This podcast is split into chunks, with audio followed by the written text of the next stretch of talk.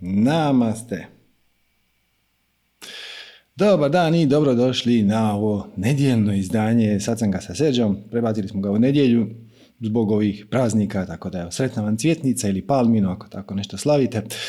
Um, nadam se da vam je taj termin u redu možda danas će danas biti malo manje, možda će nam danas biti malo više, to je isto sve super.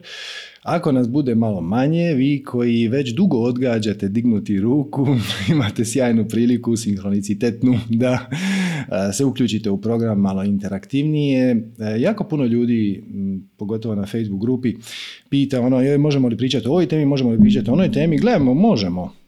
možemo, samo morate doći dignuti ruku i pitat konkretno.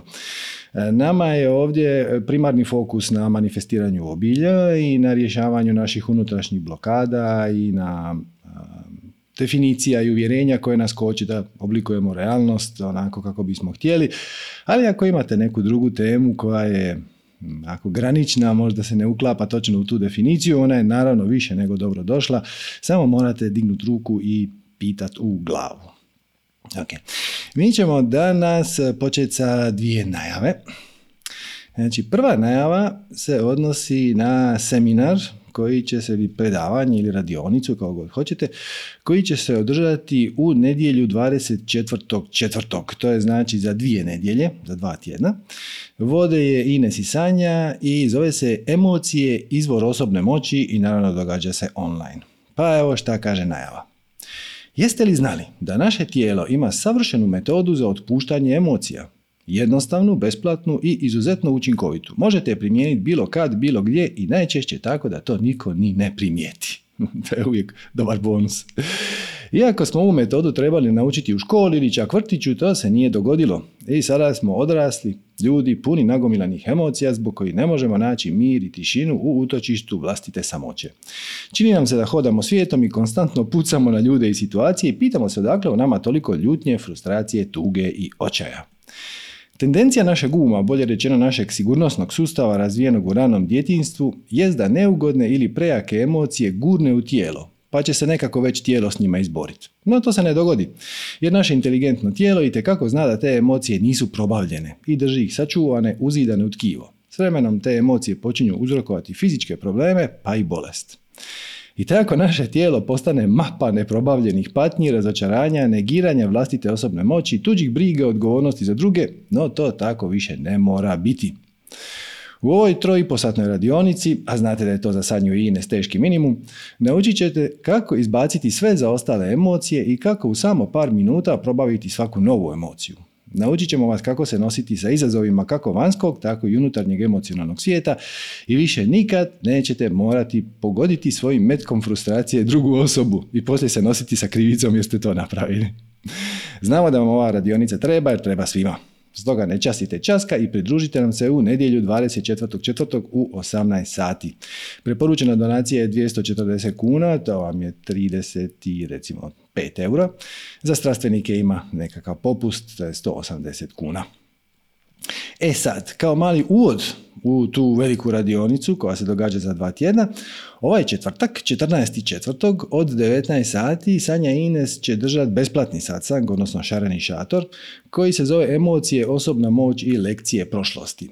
To će biti svojevrstan uvod, ali naravno istovremeno i e, samostalna zaokružena cijelina. Tako da čak i ako ne računate na ovu radionicu, svakako navratite u četvrtak, 14.4. to je sad ovaj četvrtak za četiri dana, u naš areni šator, emocije, osobna moć i lekcije prošlosti. E, inače, za ovu veliku radionicu u nedjelju 24.4. prijave su vam na www.vrsupernaturals.com kroz radionice. E, a za ovaj satsang nema nikakvih prijava, jednostavno dobit ćete link e, putem naših klasičnih komunikacijskih kanala, znači na Viber, na Facebook, na e-mail vjerojatno. Pa, tako da, oko toga se ne morate bojati. Ako ste u dilemi ili u dvojbi da li doći na ovu veliku radionicu, dođite na satsang pa vidite e, kako vam to sve skupa paše i kako to s vama rezonira, pa onda se vidimo u nedjelju za dva tjedna. Ok. I sad možemo početi s našom temom dana.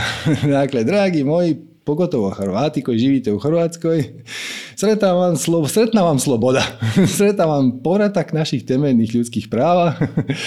Znači, jučer, 9. travnja, Hrvatska je praktički obustavila sve mjere vezane za pandemiju koja je bila ono, žarila i palila zadnje dvije godine. Ako živite negdje drugdje, a to se još nije dogodilo, vjerojatno će se dogoditi vrlo uskoro, tako da ništa ne brinite. I sad, e, povodom toga je na stranici e, vlade Republike Hrvatske objavljena mala objava kao evo ukidaju se više manje sve mjere.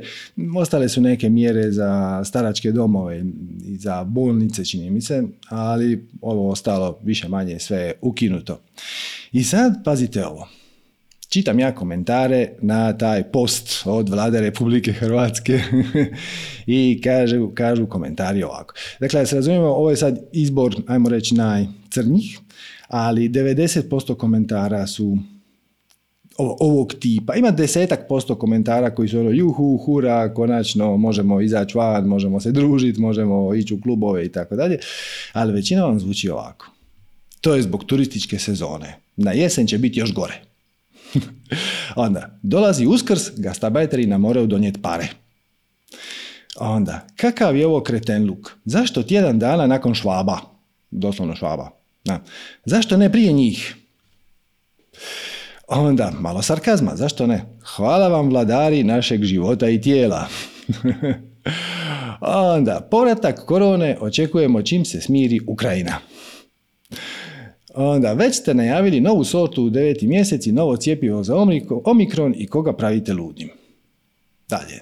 Nikad mjere nisu trebale ni postojati. Nije bilo ma baš nikakvog razloga. Korona je postojala samo zahvaljujući medijskoj propagandi.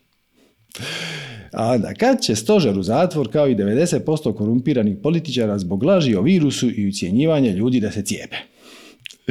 I moj favorit, ne veselite se previše jer u Hrvatskoj sve što valja kratko traje. e sad pazite ovo. Nekako je ovo dio naše kulture. Mi stalno njurgamo, mi stalno nešto prigovaramo, mrmljamo sami sebi u bradu. Naravno, ne bismo ništa po tom pitanju napravili konstruktivno, samo ćemo se žaliti. I nekako u našem balkanskom miljeu ovo se doživljava kao normalno, pa možda čak i šarmantno. Znate, ono, joj, sad ćemo se mi malo žaliti jedan drugom i, ovaj, i onda će nam valjda tako biti lakše ili bolje. Ali nije tako.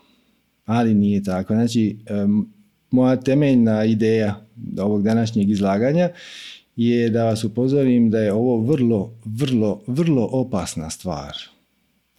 Zato što ovo, ovo, ne postoji riječ za ovo. ovo nije, ovo ni cinizam. Znate, cinizam je po definiciji iz riječnika, odnosno iz enciklopedije, uvjerenje da svi postupaju isključivo iz osobnih interesa. I ima tu cinizma u ovim, na primjer, e, dolazi uskrs, gastabajterina moraju donijeti pare. Kao mi smo ukinuli mjere samo zato da bismo sad nešto užičarili, odnosno naplatili. Ili turistička sezona ne će biti još gore, to već sad ne sadržava toliko nekakav egoizam. Ne vidim zašto bi na jesen, kome bi bilo u interesu da na jesen bude gore. Znači ima ovdje svašta, ima ovdje i cinizma, i skepse, i sarkazma i to je apsolutno suprotno našem četvrtom koraku formule. Već se sjećate četvrtog koraka formule. Šta god da se manifestira, Pridijeli tome pozitivan predznak i izvučeš pozitivno iskustvo. Ovo je sad još jedan korak iznad. Znači, manifestiralo se nešto dobro, nešto što priželjkujemo i nešto pozitivno. Mi svejedno tome pridjeljujemo negativan predznak. I naravno izvlačimo iz toga negativno iskustvo. Svaćate? Znači, ovo je ozbiljna stvar. Napominjem zato što u našoj kulturi ovo je relativno uobičajen način kako mi komuniciramo između sebe, jedan drugom se žalimo i vjerojatno na to više ne obraćate pažnju. Nekako to je postalo ono default, dio našeg dio našeg načina komunikacije. Samo, samo bih vam htio skrenuti pažnju da malo razmislite o tome i da pogledate na koji vam način ovo služi. Služi vam na izrazito negativan način, odnosno ne služi vam. Ovo nije niti uključeno u našu formulu, zato što nikome nije palo na pamet da će netko pozitivnu situaciju htjeti pretvoriti u negativnu. Tamo smo napisali šta god da se manifestira misleći na negativnu situaciju, nešto što niste baš priželjkivali, ste mislili da će biti brže i da će biti bolje. Svejedno predijeli tome pozitivan preznak, imat ćeš pozitivno iskustvo. Nikome nije uopće palo na pamet napisati, čak i ako se manifestira nešto pozitivno, ti nemoj tome pridjeliti negativan preznak, jer to bi jednostavno bilo bez veze. Mm. Ali koči vas na svaki mogući način. Ozbiljan je problem zato što ako se držite za ovakva uvjerenja, ako imate ovaj način komunikacije između sebe ili između drugih ili šta god, nećeš poduzeti nikakvu akciju. Tako da ovo nije ni malo šarmantno, nije ni malo simpatično, čak što više ozbiljno vas ha, koči u manifestiranju vaše realnosti. I sad vi kažete, dobro, dobro, ali to je politika, kakve to veze ima sa mnom, politika uvijek bila prljava, to je samo po sebi užasno, ne vidim zašto sad se skrećeš na na tu temu. Problem je u tome što mi taj isti obrazac onda preselimo i na osobnu razinu.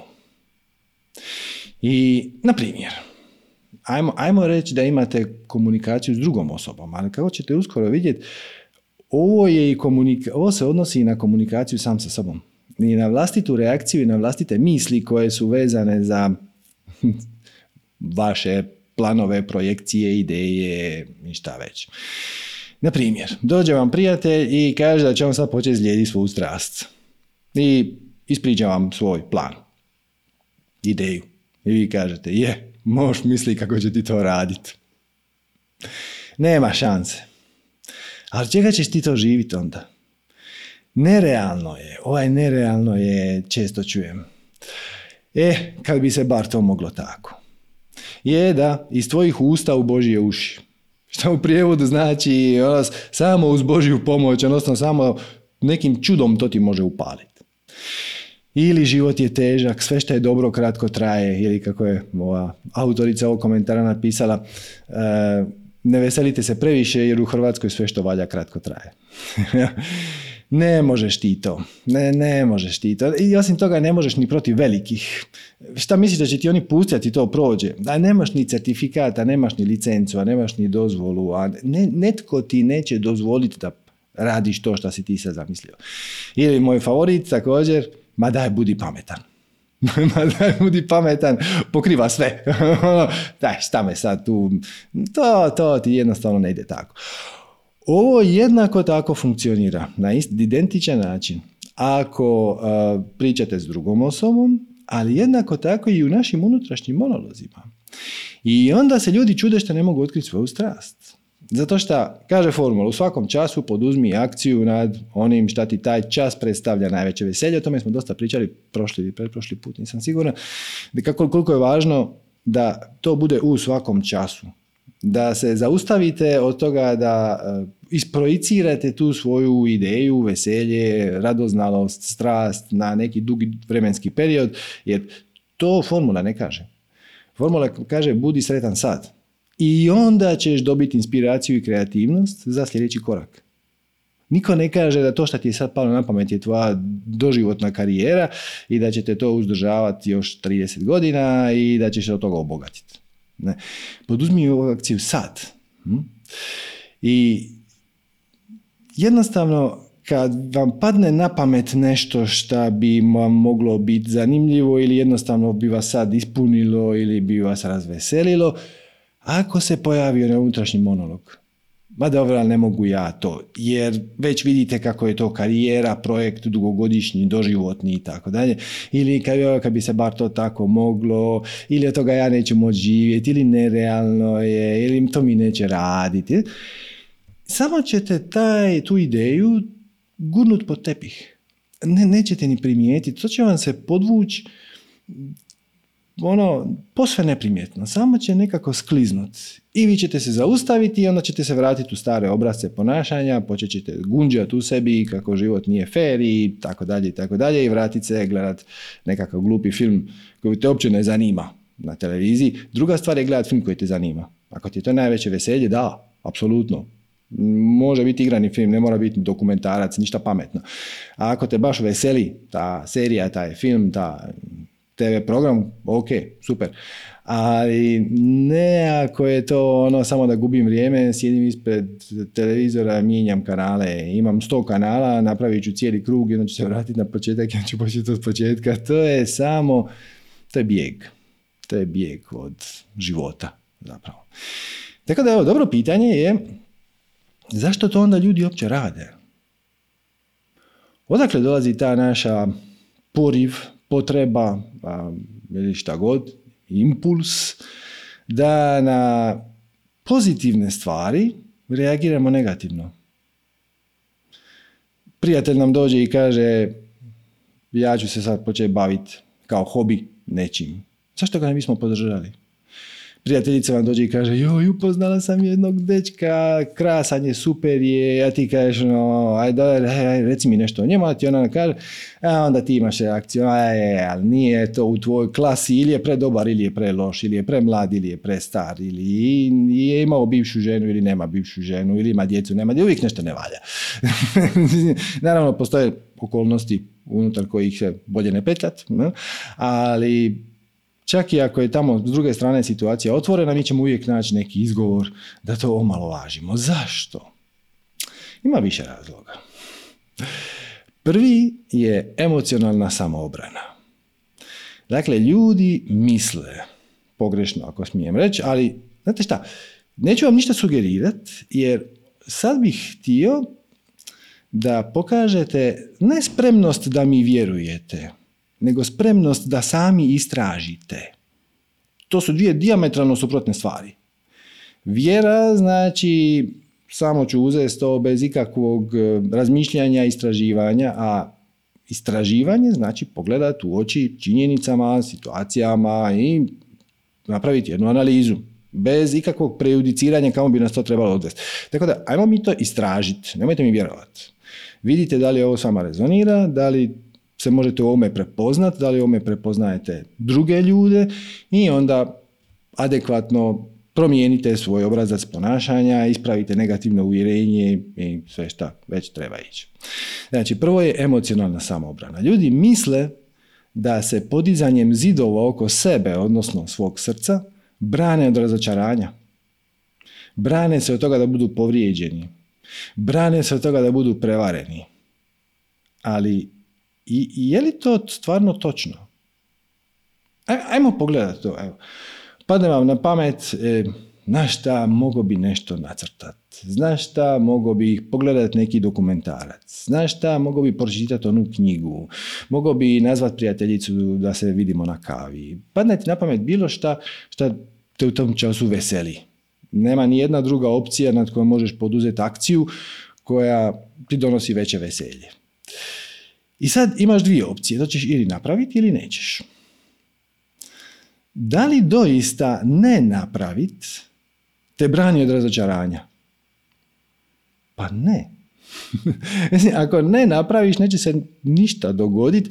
Zapače, imaš više nego dovoljno štofa, odnosno materijala, da, budeš, da budeš razočaran već sad. Jer se to jednostavno nije dogodilo i ništa se neće promijeniti. A ako poduzmeš akciju onda bi nešto dobro iz toga moglo ispasti. Postoji neka šansa, možda neće. Možda neće, možda je to lekcija, možda je to, možda ćete samo uputiti na neki dio sebe koji moraš još otkočiti, e, na neku vještinu koju moraš savladati, na neko znanje koje moraš usvojiti ili će ti jednostavno dati inspiraciju za neki drugi sljedeći korak koji će biti možda sličan, možda neće. Tako da, čim poduzmeš akciju, otvaraš mogućnost, ne kažem da će uvijek ispast fenomenalno, ali otvaraš mogućnost da neke stvari krenu progresivno u pozitivnom smjeru. Ako ne poduzmeš akciju, to se samo neće dogoditi. E, ali, čemu je štos? Štos je u onom trećem dijelu naše formule, a to je radi bez ikakvih inzistiranja na bilo kojem konkretnom rezultatu ili bez očekivanja ako hoćeš odnosno prepusti se struji života, odnosno prestani pokušavati kontrolirati svoje iskustvo života. E, ta vibracija, to stanje, stanje prepuštanja, odnosno neinzistiranja na rezultatu, donosi svojevrsnu ranjivost. Tako? Jer naš bi ego htio kontrolirati okolnosti. E, ali ako se mi od toga odreknemo i pustimo se da nam život vozi, ego će tu imati malih problema. I samo to prepuštanje nas dovodi u stanje koje nalikuje na ranjivost. Ali pazite ovo, ranjivost je moć. Ranjivost nije slabost. Ranjivost pripada visokim vibracijama. Uvijek možete napraviti onaj jednostavan test kad niste sigurni da li postupate iz visokih ili iz niskih vibracija. Koje god da vam je sad mentalni sklop u glavi, koje god da se misli roje, koje god da se emocije događaju, šta god da namjeravate ili ne namjeravate poduzeti po tom pitanju. Možete se zapitati jedno vrlo jednostavno pitanje. Da li ovaj moj sad misli, emocije, akcije dolaze iz perspektive samopouzdanja ili iz perspektive nesigurnosti? Ako dolaze iz samopouzdanja, idi, radi, super. E, ali ako dolaze iz nesigurnosti, onda tu nešto treba popraviti. Tako da, to, ta naša ranjivost koje se bojimo je zapravo znak snage, nije znak slabosti. Kako kaže stara kineska poslovica, sigurnost, odnosno samo sigurnost u najširem smislu, osjećaj sigurnosti, osjećaj da si siguran u svom tijelu i u svom životu, ne dolazi iz podizanja zidova, nego dolazi iz otvaranja vrata.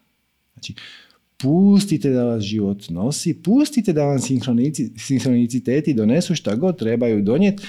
Neće možda uvijek to biti ono što ste priželjkivali, ali je svakako ono što trebate. Ali naravno, ego to ima tisuću primjedbi. A šta ako ja dama ne primim? A šta ako se ja samo zavaravam da je kreacija na mojoj strani i da struja života me vodi tamo gdje me treba odvesti? Dao, jel? Dao, isti su pričali, dao o struji života koje se treba prepustiti, zato što struja života zna gdje ti trebaš doći. Šta ako ne postoji viši smisao mog života? Šta ako se ja otvorim, a onda me svijet, a ono, na neki način siluje? Napravi neko nasilje nadamnom. Zbog toga većina ljudi neće uskočiti u ovaj vlak promjene života i misli, i emocija, i okolnosti, i uvjerenja, i definicija i tako dalje, dok se stara priča potpuno ne raspadne. Ali to je teži put. To vam, stvarno vam to ne možete čekati da vam se život raspadne i to će se dogoditi. Možda za šest mjeseci, možda za šest godina promijenit će se okolnosti na način kako nećete baš biti, neće biti priželjkivano i onda ćete biti prisiljeni to napraviti. Ali prava moć, prava moć dolazi iz otvaranja vrata, ne iz podizanja zidova, iz ranjivosti. Jer inače, ako postupaš iz ega, koristiš silu, a to vam je dio stare priče. Znate onu staru priču baziranu na Newtonovoj mehanici iz 1678. 9. ovako nešto, koja kaže ono, tri Newtonova zakona, svaka sila ima protusilu, ništa se neće dogoditi dok ti ne upotrijebiš neku silu. A ako ne upotrijebiš silu,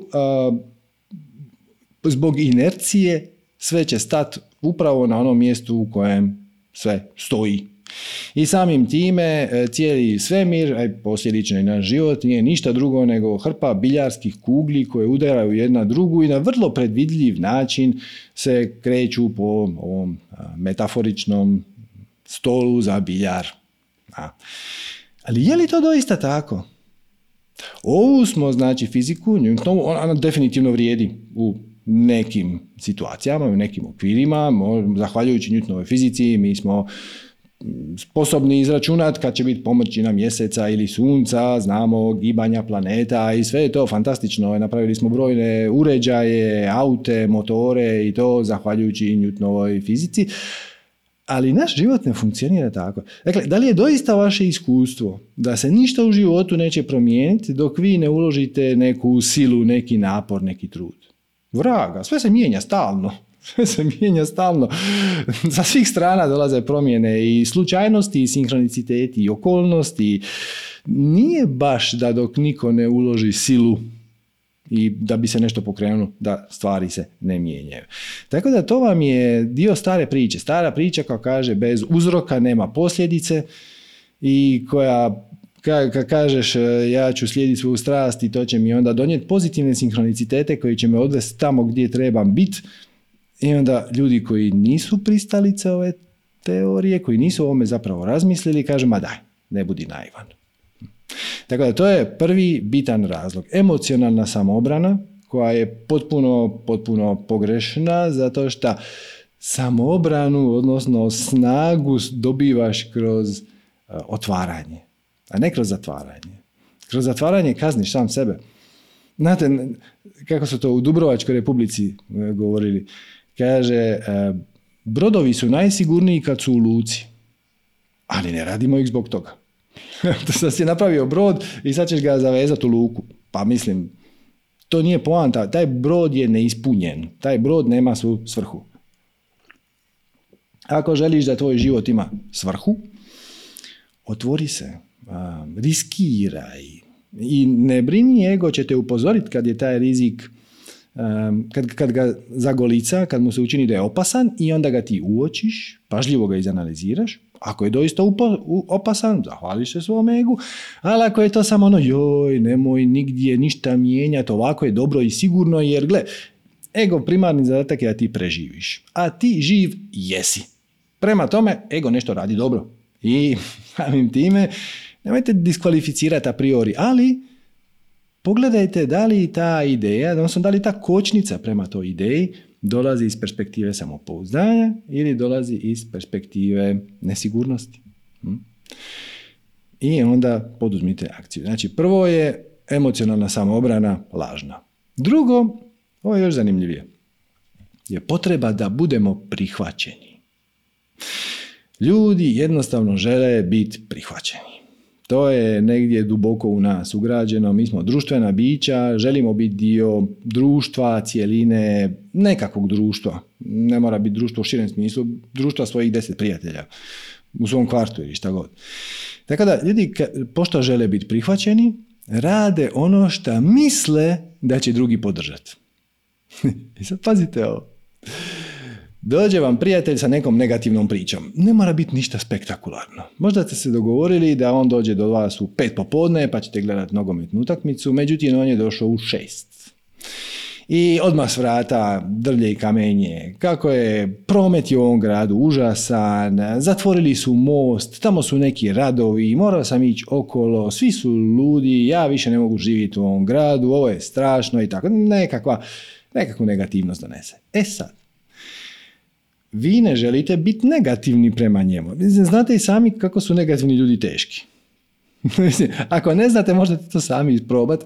Kad vam neko dođe sa bilo kom pričom, može biti pozitivno. Vi samo na sve recite nama dobro, nije to baš tako. Nakon pet minuta druga osoba više neće sto, htjeti s tobom pričati. Zato što negativni ljudi koji se s tobom ne slažu, koji ne rezoniraju, koji ti stalno kontriraju su naporni. E sad, tebi dolazi prijatelj sa negativnom pričom. E sad ti njemu ne želiš kontrirati. Ti želiš biti pozitivan. Ti želiš podržati njega u njegovoj vibraciji, da mu ne budeš, ajmo reći, na teret vibracijski. I onda prihvatiš tu negativnost. Kako ne bi ispao negativan? Svačate absurd. Da ne bi bio negativan, bit ću negativan.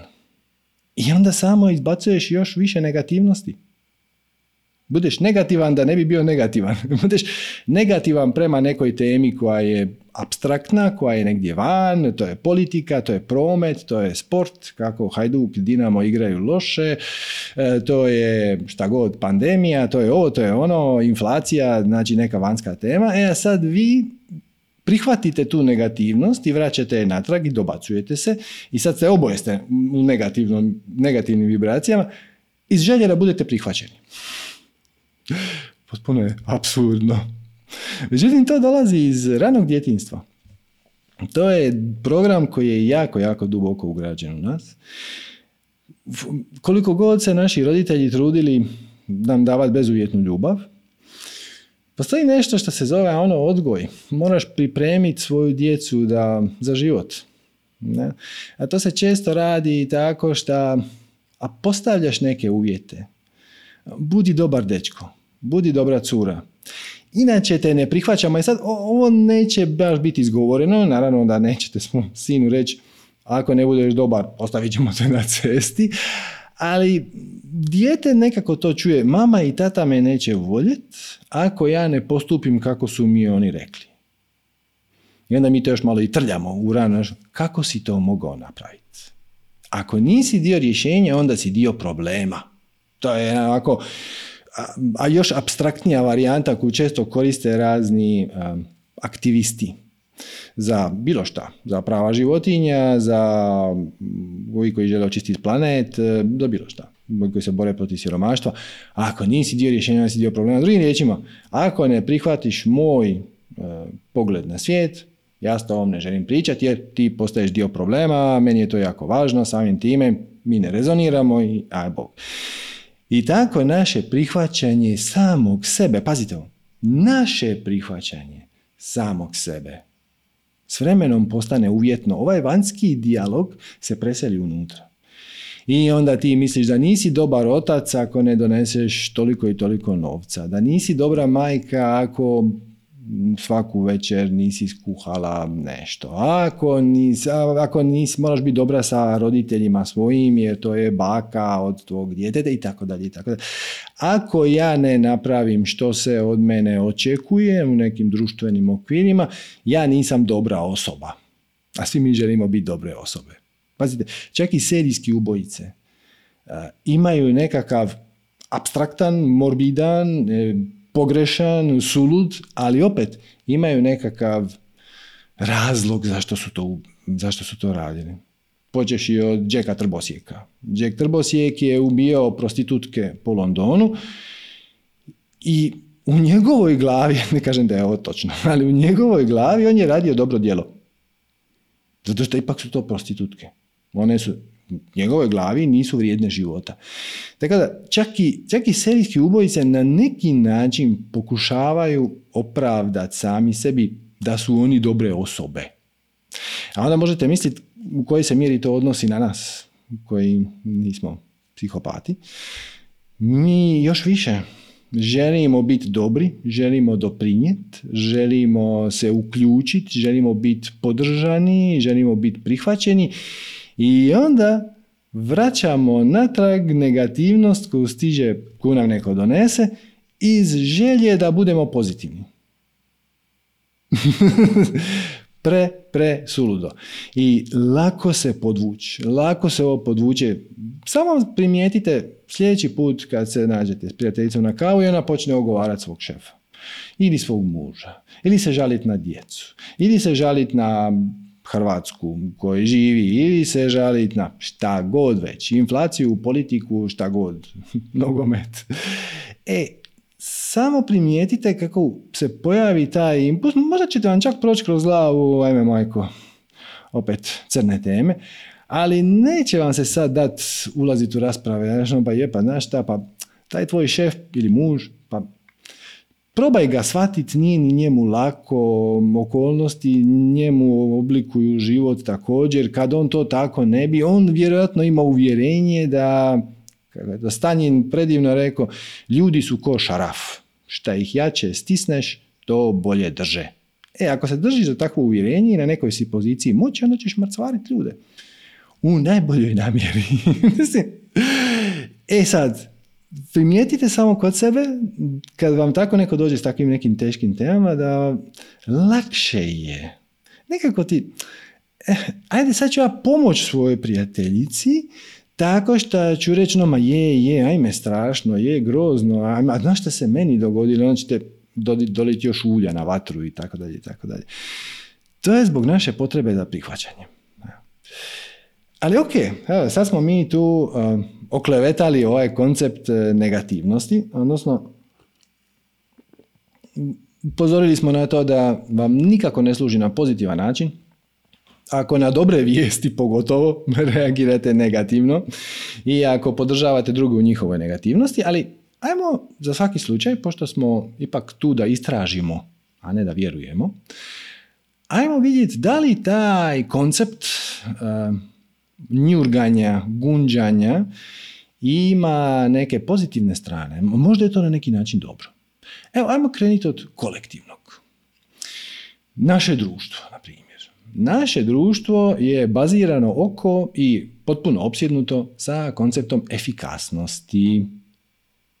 Mi svi želimo biti, napraviti šta više u šta manje vremena, zaraditi šta više novca sa šta manje truda e, i tako dalje. Znači, efikasnost nam je jako bitna. Želimo osloboditi šta više slobodnog vremena za stvari koje su nam drage ili samo za gledanje u zid ili televizor i tako dalje. Da li je ova negativnost efikasna? Znači, iz perspektive društva, evo sad ne, ne gledamo iz osobnih odnosa. Znači dođe vam prijatelj i kaže ja imam ideju kako unaprijediti neki uređaj, ja imam ideju za neku aplikaciju za mobitel, ja imam ideju za neku umjetnost proizvoditi, ja, ja bih htio organizirati nekakav događaj. I sad ti kaže, to ti neće raditi, znaš ti koja je to gnjavaža, ljudi će te zeznut, niko ti neće doći, neće ti platit, e, ostaćeš u dugovima, bla, bla, bla, bla, bla. Da li je to efikasno? Da li to doprinosi društvu? Pa ne. Zato što ako povjeruješ u tu priču, nećeš napraviti ništa. Ako ne napraviš ništa, to se neće dogoditi. Ako se to ne dogodi, ništa neće biti unaprijeđeno. Znači, to nije efikasno. I dok jedne strane e, gledamo kako ćemo svih sasjeći u, koljenu, u korijenu ili u koljenima, divimo se, divimo se pričama uspjeha, raznih ljudi koji su potekli iz garaže. Znate, ono, Apple je krenuo iz garaže, Steve Jobs i Voznjak su napravili prvi Apple kompjuter u garaži. Ista stvar vam je s Googleom, Google je nastao u garaži. E, brojne druge firme, HP, recimo Hewlett Packard, gospodin Hewlett i gospodin Packard su praktički u svojoj garaži. Imali su suludu ideju, znači gospodin Hewlett i Packard su napravili pa je jedan od komercijalno najboljih osciloskopa u neki tamo 40 i 50 godina, nisam točno siguran. I to je jedan dosta sofisticiran uređaj, dijagnostički, koji koriste elektroničari. I zbilja su uspjeli unaprijediti sve što je do tada bilo na tržištu i s time su postigli veliki uspjeh. Isto se može reći za Google, već u početku to je bila najbolja tražilica, isto se može reći za Apple, oni su napravili jeftin, jednostavan kućni kompjuter, osobni kompjuter, tada kompjuteri su bili u velikim sistem salama, imali su samo banke i tako dalje. Tako dalje. Zamislite da im je neko rekao, ono, šta ti ćeš raditi tražilicu za internet, ti ćeš raditi osobno, ma ko, ko će doma imat kompjuter? Šta ću ja tražiti na tom internetu? Kome treba osciloskop? Samo se ništa ne bi dogodilo. Dakle, to nije efikasno. Jednako tako se može preseliti na privatno, a da ne kažem i u razgovorima sam sa sobom. Da? Slijediti svoju strast. A, mene bi baš sad silno veselilo skuhat čaj i pročitati ovu knjigu koju mi je prijateljica preporučila. Mm, da, ali znaš, mogla bi ja i pametnije upotrijebiti svoje vrijeme, mogla bi nešto oprat. E, to što ću ja tu knjigu neće baš, mislim, kako će mi to promijeniti život, bla, bla, bla, bla. Slijedi svoju strast, ne, to neće raditi i tako dalje. Samo se neće ništa dogoditi. Dakle, možda, stvarno, vrlo vjerojatno, ako pročitaš tu knjigu, tvoj se život neće drastično promijeniti. Ali napravit ćeš jedan mali koračić pa ćeš dobiti neku inspiraciju na koju ćeš poduzeti neku akciju, pa ćeš okupiti oko sebe pet ljudi na Facebook grupi i na mailing listi, nije uopće važno. Pa će onda neko drugi doći s nekom drugom idejom i onda ćeš u nekom trenutku zaključiti da to što ste započeli nije nešto, ali ti je palo na pamet nešto bolje. Ne bi ti palo na pamet da nisi prošao prije. Tako da, ovo ni na koji način, slobodno me ispravite, ako ja propuštam nešto, ali ni na koji način nije konstruktivno. Jer te spriječava da poduzmeš akciju. Mislim, akcija je jezik ove naše 3D-a, ove naše fizičke realnosti. Kroz akciju ti pokazuješ svemiru da si primio poruku od svoje inspiracije i da si spreman investirati svoje, mjest, svoje vrijeme i svoj trud i svoj dio svog života u nju. Ja. I to vam je inače još jedan razlog. Zašto vas prijatelji neće podržati kad vide da vi se mijenjate? Jer kad se vi počnete mijenjati, kad vi postanete pozitivniji, kad počnete pričati o drugim temama, kad počnete usvajati nove navike, kad počnete raditi nove tehnike koje vas vesele, oni će vidjeti kako njihova investicija u vas propada. Znači, do sad je bilo super, odlično ste se slagali, bili ste ko prsti nokat i uvijek ste imali o čemu pričati. U najgorem slučaju mogli ste olajavati politiku, mogli ste olajavati nogomet, mogli ste šefove, žene, djecu i tako dalje. E, ali sad vi više ne pokazujete baš interes za time i to njih brine. Jer sve što su investirali u vas, kroz vrijeme, kroz trud, kroz usluge, šta ja znam šta, nekako propada. Sad bi se i oni morali početi mijenjati, jer inače će se desiti pa mislim, možete i sami pretpostaviti da više nećemo biti na istoj vibraciji. I tebi se neće dati gledat kako ja kažem, a dobro, ima to i svojih dobrih strana. Kako ćemo sad to iskoristiti? Ne, jer onda vi njima vraćate lopticu i vi kažete, no, no, ovaj primjer od jučer. Znači, konačno su mjere ukinute. I sad vi kažete, super, wow, idem sad poduzeti akciju na svim onim stvarima koje do sad nisam mogao ili mi je bilo značajno teže zbog mjera. Ne, upozorio sam vas da će ovaj dan doći, ili tako? Pre 3-4 mjeseca sam vas upozorio da počnete pisati svoje ideje, ako slučajno te ideje nisu moguće nisu sprovedive u djelo zbog mjera, jer jedan dan će se mjere ukinuti, taj dan je tu. I sad vi dođete svom prijatelju i kažete ono, wow, mjere su ukinute, konačno mogu organizirati onaj plesnjak, onu radionicu, onu, onaj knjiški klub, ono predavanje, konačno i to je njemu tamo alarm sa uzbunu. Jer ono što on čuje je mjere su gotove, mjere su gotove i njemu jednako kao i vama, sad bi ti trebao poduzeti nešto. E, ali on to ne želi. Zašto? Zato što ima negativna uvjerenja. Da to je glupo, da to neće raditi. On se brani. On se brani, on ne želi biti uh, povrijeđen, e, on želi biti prihvaćen, a u društvu koje je pretežito negativno, biti prihvaćen znači biti negativan, jer inače hm, Međutim, dogodi se nešto jako zanimljivo kad svejedno odlučite svjesno i namjerno preskočiti ovu provaliju između negativnosti i pozitivnosti. E, ovu negativnost koja proizlazi iz ove stare priče o separaciji, o sili, svi smo mi jadni, mali, usamljeni, moramo upotrijebiti silu da bi bilo po našem, inače će nas svemir pregaziti. I ove druge priče o jednoti, o svemiru kao organizmu, a ne kao mehanizmu koji te podržava na isti način kao što ti bezuvjetno podržavaš svoje plučno krilo. Naravno da ga podržavaš, daješ mu sve što mu treba. e, znači svemir koji je organizam, koji te podržava, preskočiti ovu provaliju između negativnosti i pozitivnosti traži nekakav napor, ali ono što se desi je kad dođete s druge strane, shvatite da ima ljudi koji su to već napravili. Ima ljudi koji su to već napravili i koji su vas voljni podržati. Stvorite novu društvenu mrežu, novu društvenu grupu. I ovo nije nova stvar. Pazite ovo. Znači, zamislite, vratimo se dvije i po tisuće godina unatrag. I Sad tamo je, živi neki Buda, ili je možda umro pred 100 godina, ali njegovo znanje i dalje živi. I njegova ideja koju on je on prenio pred 2500 godina je da ćeš postati mudar ako prestaneš misliti.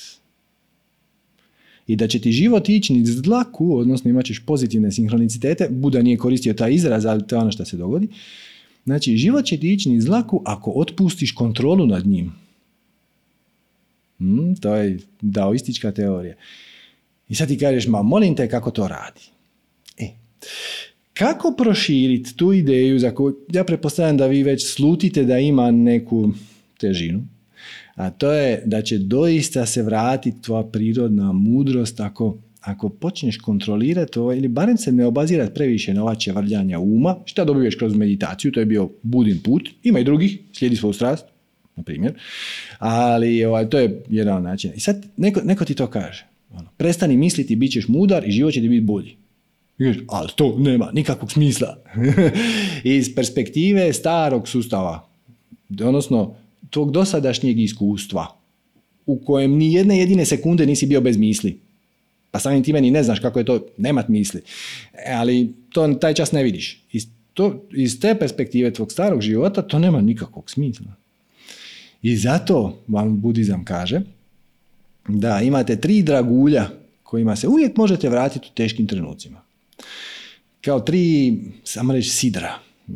Oni su potrebili za dragulj. To je Buda kao vrhovni učitelj, kao neko kome vjeruješ. Neko kome bezuvjetno vjeruješ da to što je on predložio ima smisla. Drugo je dharma, odnosno u ovom kontekstu to je budino učenje, njegova tehnika, njegova metoda, uglavnom se svede na meditaciju i na čitanje svetih spisa i na analizu misli i tako dalje. Okay. I treće je sanga. Sanga je skupina istomišljenika koji slijede isti put. Treba vam podrška izvana, jer mi smo takva bića. Treba vam podrška izvana. E, ali ako idete tražiti podršku izvana među ljudima koji nisu, hm, ajmo reći, inicirani, koji se nisu susreli sa idejama s kojima ti sad rezoniraš, sa novim konceptima, nećeš je naći. Nećeš je naći među ljudima s kojima si se družio do jučer. Naćeš je među ljudima novim, koji već slijede taj put i zato je ključna sanga, odnosno druženje i e, provođenje vremena sa ljudima koji su već na istom putu, koji već slijede ista učenja, jer inače samo se vrtiš u krug, vrlo je teško, vrlo je teško biti toliko snažan i pozitivan da savladaš svu negativnost oko sebe da ona u tebe ne uđe. To se dobije s vremenom. Ali da biste do toj točke došli treba vam podrška ljudi koji to već prakticiraju, koji to već znaju, koji već žive na taj način. I odade vam dolazi i ta ideja, ne znam kako bi to nazvao, recimo tradicija, odnosno lineages. Lineage je, znate, ono, ovaj budistički red koji koristi takvu i takvu vrstu meditacije je osnovao u, osno, u osmom stoljeću recimo Bodhidharma i onda je on imao učenika pa je taj učenik imao učenika pa učenik ima učenika i jedan dan se ti pridružiš e, tom toj školi, šta god, budističkom samostanu, nije važno. I taj tvoj učitelj je direktan nasljednik zapravo Bodhidharme, kroz lineage, kroz tradiciju i ako ti budeš jako zainteresiran i ako tvoj učitelj jedan dan procijeni da si ti savladao to gradivo, možda ćeš i ti postati učitelj iz tradicije Bodhidharme. Zašto je to toliko bitno? Zato što morali su na neki način zaštititi se od vanjske negativnosti. Jer zamislite vi sad to meditirate svaki dan i da biste bili sretni, veseli i tako dalje, da biste mogli kontrolirati svoje misli ili barem ne dopustiti mislima da lete okolo kroz glavu i rade gluposti. I onda vi s tim idejom dođete svojim prijateljima i oni kažu možeš misliti kako će ti to raditi. Ne. Tako da, evo, cijela poanta ovog je da uočite uh, kad e, ne treba na negativnost reagirati na negativnost, ne morate reći ništa. Ne morate reći ništa. Kad neko počne sipat negativnost na vas, duboko udahnete, povučete se u centar i prakticirate duboko slušanje. Znači, pažljivo slušate to ali od riječi do riječi, to bude oblik meditacije. Nemojte, nemojte davati nikakav mentalni komentar. Na to pažljivo slušajte i klimajte glavu i možete tu i tamo i potaknut uh, pod pitanjem. Nemoj zezati, kako je to onda ispalo? Hm. A šta drugi kažu na to? Ali bez ikakvog mentalnog uplitanja. Samo pustite i primijetit ćete da u nekom trenutku će se ljudi jednostavno, jednostavno će izdušiti ta njihova negativnost i onda će i šta ima kod tebe? druga stvar, druga tema. A ako su baš u dubokoj patnji, onda ćete primijetiti da se stalno vraćaju na ponavljaju pet puta jedno te isto. To je odlično. To je za njih ljekovito. Pustite im.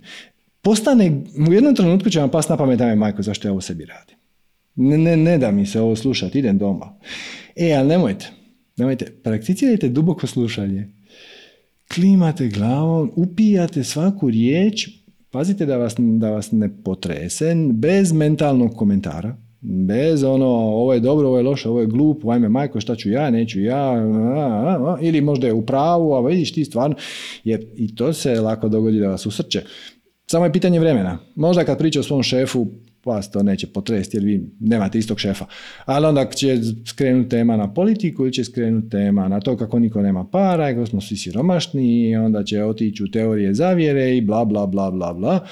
To vam samo ne treba. Duboko slušanje, duboko, pažljivo, duboko slušanje i kad krenu se ponavljati, to će vas dodatno istrigerirati, odnosno okinut, to sam već čuo, daj pusti me na miru, e, ali ne, to znači da je ta njihova patnja još dublja. Samo im pustite da to izbace van. A pogotovo čuvajte se toga da na dobre vijesti reagirate negativno. A od toga smo krenuli. Znači, ukinute su mjere. Hura! Koja mi to vrata otvara? Šta ja sad mogu, a da jučer nisam mogao? Zašto će drugi biti spremni, a da jučer nisu bili spremni? Za neko živo druženje, za neki sastanak, za nešto. E, koje mi to mogućnosti daje?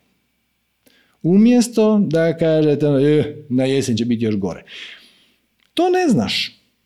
Mislim, ovo je sad činjenica. To jednostavno ne znaš. Ko zna šta će biti na jesen? Možda će biti pokušaja da se uvede nešto još gore, pa to neće proći. Možda neće biti Boguševa. Možda će biti nešto skroz peto. Nemaš pojma. Sad se brinuti, odnosno sad omalovažavati dobru vijest zato što će ona za šest mjeseci ili četiri, pet, koliko već se pretvoriti u nešto drugo je potpuno nesuvislo. Ako ništa drugo, čak i ako je to točno, imaš pet mjeseci vremena da iskoristiš pozitivne pomake, odnosno pozitivne trende u društvu. Šta nas onda opet vraća na jedan mojih najdražih predavanja, moram priznati, ako to niste pogledali, svakako pogledajte na našem YouTube kanalu. Zove vam se četiri koraka do prosvjetljenja. E, to je Bodidarmino dijelo. Ja ću vam sad samo u dvije crte ispričati o čemu se tu radi, ako mnogi od vas već znaju. E, kaže Bodidarma da ima dva načina da dođeš do prosvjetljenja. Jedan je kroz načela, jedan je kroz praksu. Kroz načela je ovo, proučavati sve te spise, kontemplirat, mantrat, meditirat, to je kroz načela. A ima može i kroz praksu. E, I za praksu daje četiri koraka. Kako kroz praksu dostići prosvjetljenje. Prvi korak, o kojem samo ćemo vrlo kratko, je prihvaćati negativne okolnosti kao dio svog karmičkog duga koji sa radošću vraćaš. Jer to se dogodilo sad zato što je u nekom trenutku, ko zna kad, u prošlosti, su ti okolnosti išle na ruku i sad je vrijeme da taj dug vratiš sa velikim veseljem. Kao što bi sa velikim veseljem vratio 5000 eura nekome ko ti ih je posudio u trenutku kad je to bilo kritično. I ono, hvala ti, evo vraćam ti, hvala ti, spasilo mi je život. Ok, to je prvi korak. Prihva, prihvaćanje negativnih okolnosti, e, apsorbiraš ih, pretvoriš ih u pozitivne, time što kažeš sam sebi, ja sad vraćam karmički dug sa velikom veseljem. A drugi korak je još zanimljiviji. Drugi korak je prihvaćanje i korištenje pozitivnih okolnosti. I on kaže da je drugi korak teži od prvog. Sad ti kažeš, kako može biti teže kad mi se nešto dogodi dobro od onoga kad mi se nešto dogodi loše? E, je. Kad ti se nešto dogodi loše, kad ti se život krene raspadat, onda ćeš poduzeti sve, jako si motiviran da poduzmeš akciju. A šta ako je to uh, nekakav pozitivan sinhronicitet? A tebi u životu sve dobro. Ti si u životu, fino je, ima za jest, udobno je, sve je u redu, svi smo zdravi, da? I sad otvori se, otvore se neka vrata koja ti omogućavaju da napraviš neki pozitivan iskorak. Hoće? Jel ti se da? E, trebalo bi. I to je to. Znači, ovo je tipičan primjer drugog koraka pojavio se pozitivan sinhronicitet. Mjere su se otpustile skoro u cijelosti. Kako to možeš iskoristiti na pozitivan način. Onda ima još dva koraka. Četvrti vam neću sad reći, reću sam samo treći. Treći je praksa netraženja. Drugim riječima, dopusti da ti život donese okolnosti i sinkronicitete i da te život navodi. E, ne moraš, čak je on sugerira nemoj, ići planirat, e, projicirat. Sad ću ja napraviti ovo jer će me to dovesti do toga, jer će me to dovesti do toga. Samo dopusti da te život vodi. Prepusti se struji života i da, budi ranjiv.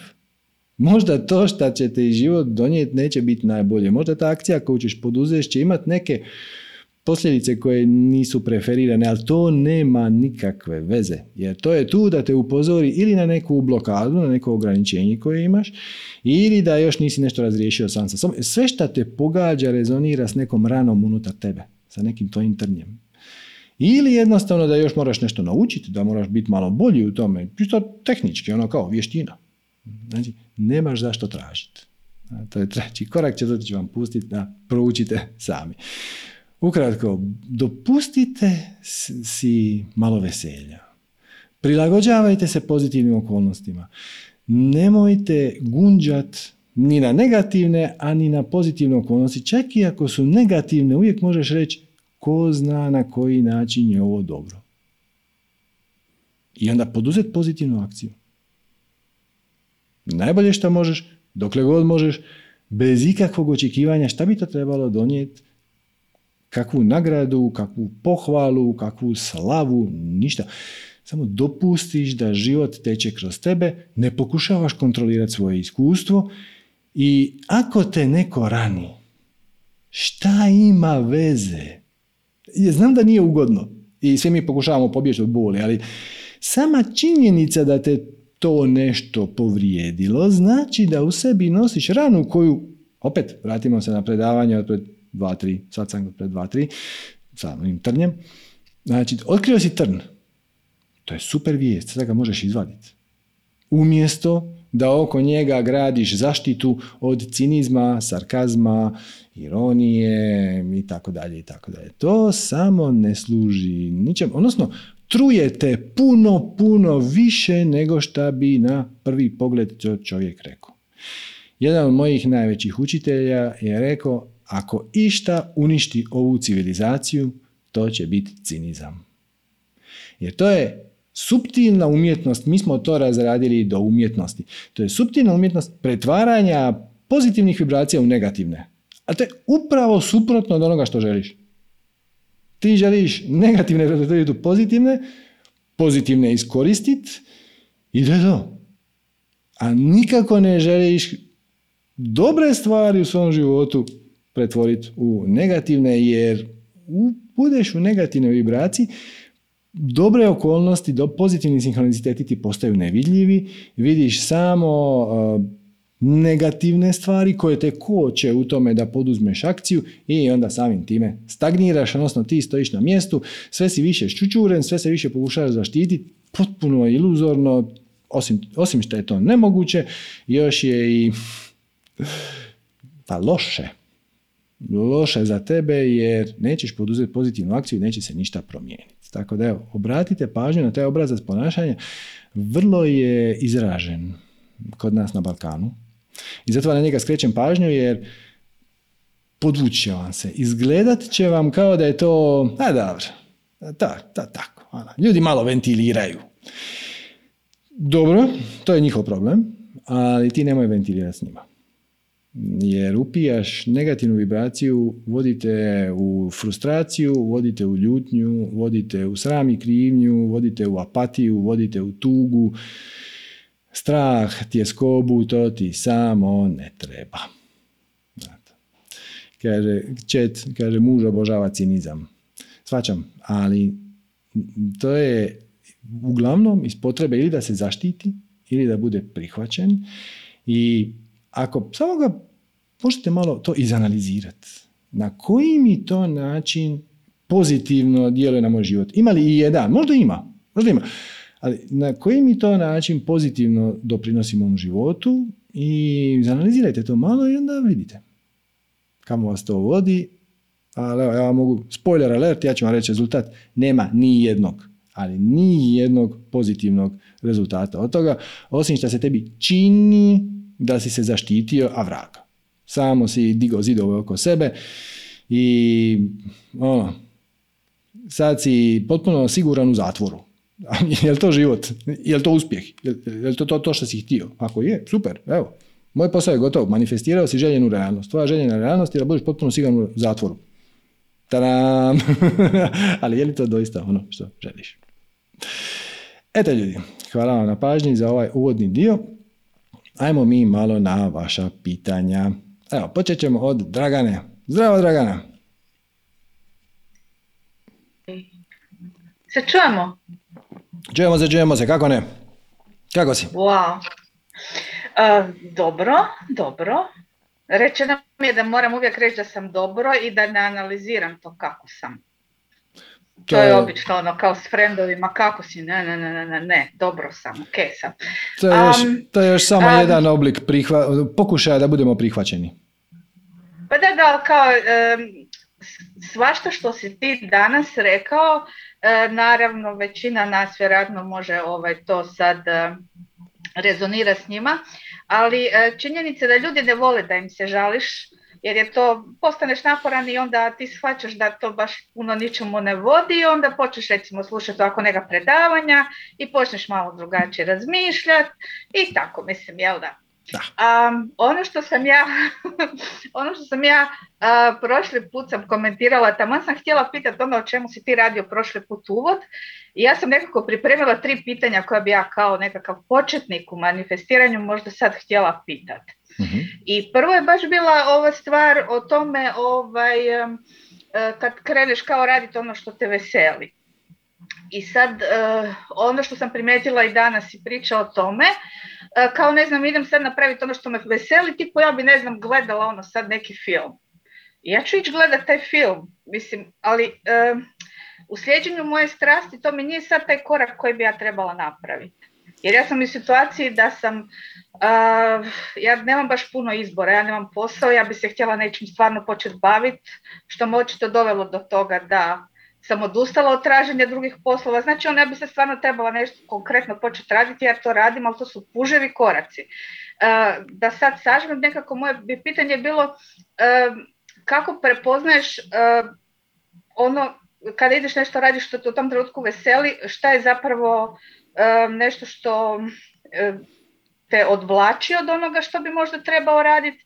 Dakle, ono malo se zavaravaš, odgađaš ili šta god i ono što bi stvarno trebao. Znači ono što bi te stvarno vodilo naprijed, da se osjećaš generalno bolje.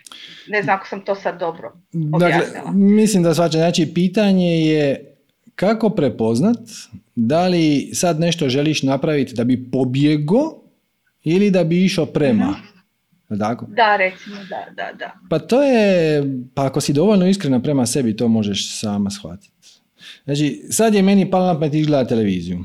I mm da li je to doista izvor mog veselja ili je to samo moj pokušaj da anesteziram bol zato što nemam bolju ideju.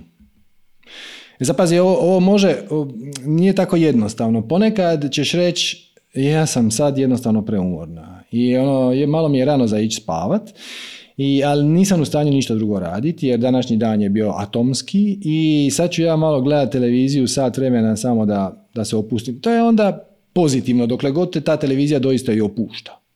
To je u svrhu odmora. E, ali ako ideš gledat televiziju samo zato jer ne znaš šta bi sama sa sobom, to nije najbolje jer to je bijeg od onoga što bi stvarno htjela. E, ali ovo što si, imaš tu negativ, nekoliko negativnih uvjerenja koje si sad na brzinu um, tu Samo nekoliko. Spome, da, da, da, da, da.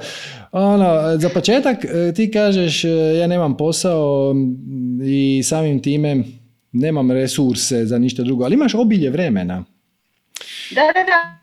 Nisam, nisam to mislila kao negativno, ali uh da sad previše ne objašnjavam. Um, imam osjećaj Joj, to je jako dugo sad. E, ja sam zapravo profesorica likovnog uh i htjela sam, ja sam išla to pod navodnicima završiti. Ja bi se zapravo stvarno htjela baviti umjetnošću, ja sam završila dakle likovnu umjetnost, da, da, da, ali eto, teško je ono, ako, ako ne radiš, pogotovo u struci, pa onda još nemaš atelje i nešto da se možeš zajedno s tim baviti, da to korelira, teško je sad, ne znam, raditi negdje u dućanu i onda ići raditi umjetnost. Jednostavno ne možeš iz više razloga. Dakle, ja sam sad u situaciji da želim raditi nešto, e, budući da ne mogu naći posao e, i sve ove poslove koje sam do sada radila, to su bili ono poslovi, dobiješ posao pa si sretan jer si nešto dobio za zaraditi, ali to nije... Kužim, kužim.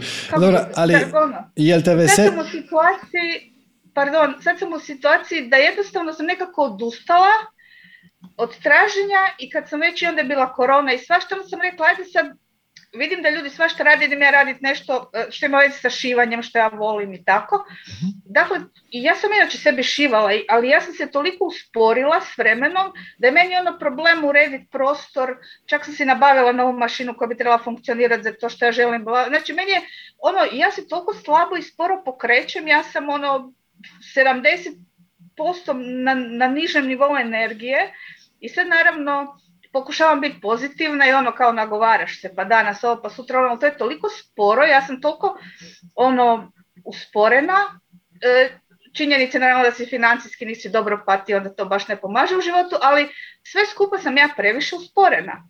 I onda sad kao slijedi svoju strast, sve okay. to ima savršenu logiku.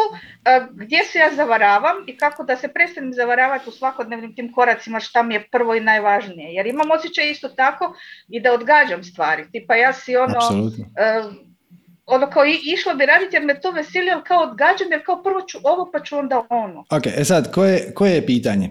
Da li je pitanje uh, kako formalizirati svoju strast ili kako dobiti više energije? Um, energetski to sad možda ima vezi sa zdravljem, pa to prvo treba ići ispitati i provjeriti, ali um, ono što meni taj prvi korak, dakle, uh, ako me, šta, bi, šta bi me po navodnicima trebalo veseliti? Ok, ok, ok, sorry, sorry. Jel te više veseli slikanje i, ili te više veseli učenje djece da slikaju ili te više veseli šivanje? Šta ti je od toga najuzbudljivije? Uh, Uh, učenje djece, šivanje, dobro, šivanje bi bilo isto kreativno, nije to sad šivanje, ne znam. Dobro, dobro, dobro, evo, sad ćemo razviti poslovni plan. Je, je, imam ja već ideje bez brige, nego, uh, sorry, šta je bio prvi izbor? Pa ne znam, evo, šta ti je najuzbudljivije? Ja sam sad izvukao tri iz toga što si ti pričala, ali možda, možda ti imaš još nešto. Šta ti je najuzbudljivije? Čime bi se najviše volila baviti? Aha, kao ono generalno u životu kad bi baš mogla birati šta god želim. Pa trenutno. I... Dakle, Aha, trenutno... Šta, šta te, evo, znači, e, ajmo suziti na ove tri opcije. Znači, prva opcija je da slikaš, da, da baviš se proizvodnjom umjetnosti. Znači, slikaš, e, šta god, možda ćeš raditi neku keramiku, nije važno. To je opcija jedan. mm Opcija dva je to bi da... Bilo, to bi bilo to. Bi bilo to. Ok, da, to bi bilo to. Znači, to, je, to ti je uzbudljivije nego učiti djecu slikanju i to ti je uzbudljivije nego šivanje. Pa šivanje nije ono da ja sad šivam konfekciju, šivanje, Ma sve, ja sam mislila ajmo, ajmo da se, radi pa, čekaj, čekaj, čekaj, ajmo se, ajmo se fokusirati. Šta, da, ti, šta ti je neuzbudljivije? Uh, ja sam se htjela baviti umjetnošću, ali dizajn, odjeća, tekstil je nešto što sam htjela okay. kao klinka kad sam bila okay, mlađa. Ok, ok, pa polako, polako, polako. je najvažnije biti kreativna. Ok, bit ćeš kreativna, ali moraš se odlučiti. znači, šta ti je najuzbudljivije? Uh, pa umjetnost je uzbudljiva. Pa, kao takva, pa bilo šta raditi kreativno. Mislim, e, dobro je sve. Ja, ja sam za kombinacije dobro. i ne moraš ti danas ne. raditi odmah, e, ne znam, postoje koraci, ne, ne mora biti samo jedna strana okay. u životu. Ok, ok, ok. okay. Se sjećaš, se sjećaš formule? Znači, formula kaže od svih stvari nad kojima ovaj čas možeš poduzeti akciju, odaberi uh onu koja ti pričinjava najveće veselje. Pazi, jednu stvar. E. Ne e, pet. znači, šta je naj, najuzbudljivije ti je raditi umjetnost, proizvoditi umjetnost. Da, na neki način, da. da. Pa šta te spriječava u tome? A ja sama sebe očito spriječavam, jer umjesto da radim korake, tipa ne znam, uredi si prostor radni, pripremi ovo, napravi ono, dakle ono što možeš, ja to ne radim jer nemam energije za to. Tipo, I sad ću, sad ću joj ne, napravim jednu stvar i onda sjednem i onda ne znam, idem gledati neki video koji ima možda veze s tim, To je ali ja to ne radim. Ok, ok, ok. Da, tako da prestanem bježati. Okay, Zašto, zašto ne radiš? Šta je najgora stvar koja se može dogoditi ako to napraviš? Nemam pojma. Ba naravno da Jedino što znaš. meni, ali jedino što meni pada na pamet je taj nekakav strah od sreće, kao ono, to je nešto kao, kad si sretan nešto će ti se loše dogoditi, jer kao sreća, mislim, iako sreća se uvijek razmišlja o trenutku, ali e, kao ono, eventualno, to mi je jedino, naravno da sam analizirala i razmišljala o tome, e, jedino što mi je palo na pamet je upravo to, dakle, taj nekakav strah od sreće, kao bit će mi dobro, onda će mi se desiti nešto puno gore i onda ću kao ono, bez veze. Ok. Jer meni uopće nije dobro. Meni nije Ok. super. Znači ti imaš uvjerenje da ako budeš sretna, ono, da će kasnije biti tužna. Tako nekako. Ne, da će mi se kao nešto valjda full loše dogoditi. Ali to je, kad ja sad to govorim, to je besmisleno. Ja znam da je to besmisleno, ali ne pada mi ništa drugo na pamet. Nijedno Ok. drugo uvjerenje mi nije ono Ok. da mi rezonira. Šta bi, šta bi napravila, kako bi se ponašala, kakvu bi akciju poduzela da nemaš to uvjerenje? Nemam pojma. Valjda ima. možeš, možeš, zam- ma nije, možeš zamisliti. Znači, sad kažeš ono, ajmo ovako, ajmo pretpostaviti da šta god da krenem radit će biti uspješno. Ovo je sad pre- premisa. Znači, šta bi napravila kad bi van svake sumnje znala da šta god da kreneš radit će ispast dobro? Šta bi napravila? U kom smislu? e, e, Da li bi šta počela, bi počela raditi ili da, da li šta bi, se odlučila? da li bi počela slikat? Pa dobro, ja baš nisam slikara, ali e, Dobro, umjetnost. da, da, da. Pa samo Ali počni. ja, Ali pa- pazi, polako. Imaš previ, previše misli. Mi, ali ne, ali ozbiljno, mislite vitlaju. Znači, savjet broj jedan, ali ovo je ozbiljno, da, da počneš meditirati. meditirala sam nekad, da, da. Da, meditira nek- nekad davno. Znači, ideja je da Da. ne dopustiš mislima da te vitlaju. A, mislim, ono, ja jedino što radim, ja mislim za Boga, ono. Tako da nije čudna ovaj, taj Da, da, da, da. E, ali kad kreneš, kad kreneš raditi ono što prirodno teče kroz tebe, što je u ovom slučaju umjetnost, misli u Dobro. tom trenutku nestanu. Jesi primijetila to? Znači, kad proizvodiš svoju umjetnost koja te veseli, ne misliš ni o čemu. Da, to bi, da, to bi se odnosilo na neke vidove. Ne možeš, neke stvari baš ono i kad radiš moraš misliti šta radiš, ali da, recimo. Da, to je već ono nekakav, e, nekakav e, umjetnost je zapravo meditativna sama po sebi, Da, tako da, da, da, sve je meditativno samo po sebi. Voditi satsang je meditativno samo po sebi. Sve šta ti je, predstavlja veselje, uzbuđenje, je, ti predstavlja veselje, uzbuđenje zato što si mako ego, makar na trenutak, sa puta. I onda to ja sam imala, zapravo kanaliziraš. imala sam, sorry, imala sam fenomenalan zen trenutak kad sam čistila stubište. Mhm, To je tako dobro bilo. mhm. E, To je bilo relativno nedavno pa se tog sjećam, recimo to je fenomenalno bilo. Čistite, radite e, neke stvari ovako da, svakodnevne, da, to da, je da, točno. I ako, pazi ovo, ako ti u nekom trenutku padne na pamet, "Ah, mogla bi očistiti stubište, samo poslušaš taj impuls. Ne zato što ćeš ti biti profesionalna čistačica stubišta. Možda na kraju i hoćeš, ali nije važno. Nego zato što u tom trenutku nemaš viška misli. U tom trenutku si spojena na svoje više ja. U tom trenutku ti kanaliziraš svoju vlastitu inspiraciju i kreativnost i onda dok budeš čistila stubište ćeš riješiti problem uređenja ateljeja. Mhm. Shvaćaš? I općenito, općenito, uh, jako puno tu vidim da si se uplela u neke pripreme. Znaš, ja ne mogu početi raditi umjetnost Mhm. dok ne sredim atelje, dok ne napravim prostor. To samo nije točno. Ja to stalno radim. Mislim, to, Da, da, to da, da, da. kao imam iz, iz- izmislim si korake koje kao moram i ne mogu ih preskočiti iz nekog razloga. Kao ne možeš ovo napraviti, nego moraš što je suludo, bez veze. Nije kreativno ako ništa drugo. I ne znam zašto, ne znam u čem je problem tu. Zato što odgađaš, a odgađaš zato što se kočiš, a kočiš se zato što imaš negativno uvjerenje koje kaže ja ne želim sad biti sretna jer ako sam sad sretna sutra ću biti tužna. Da, sad je to već postalo glupo, ja sam prestara. Ljudi u mojim godinama Ali to je još jedno uvjerenje. nekakvo...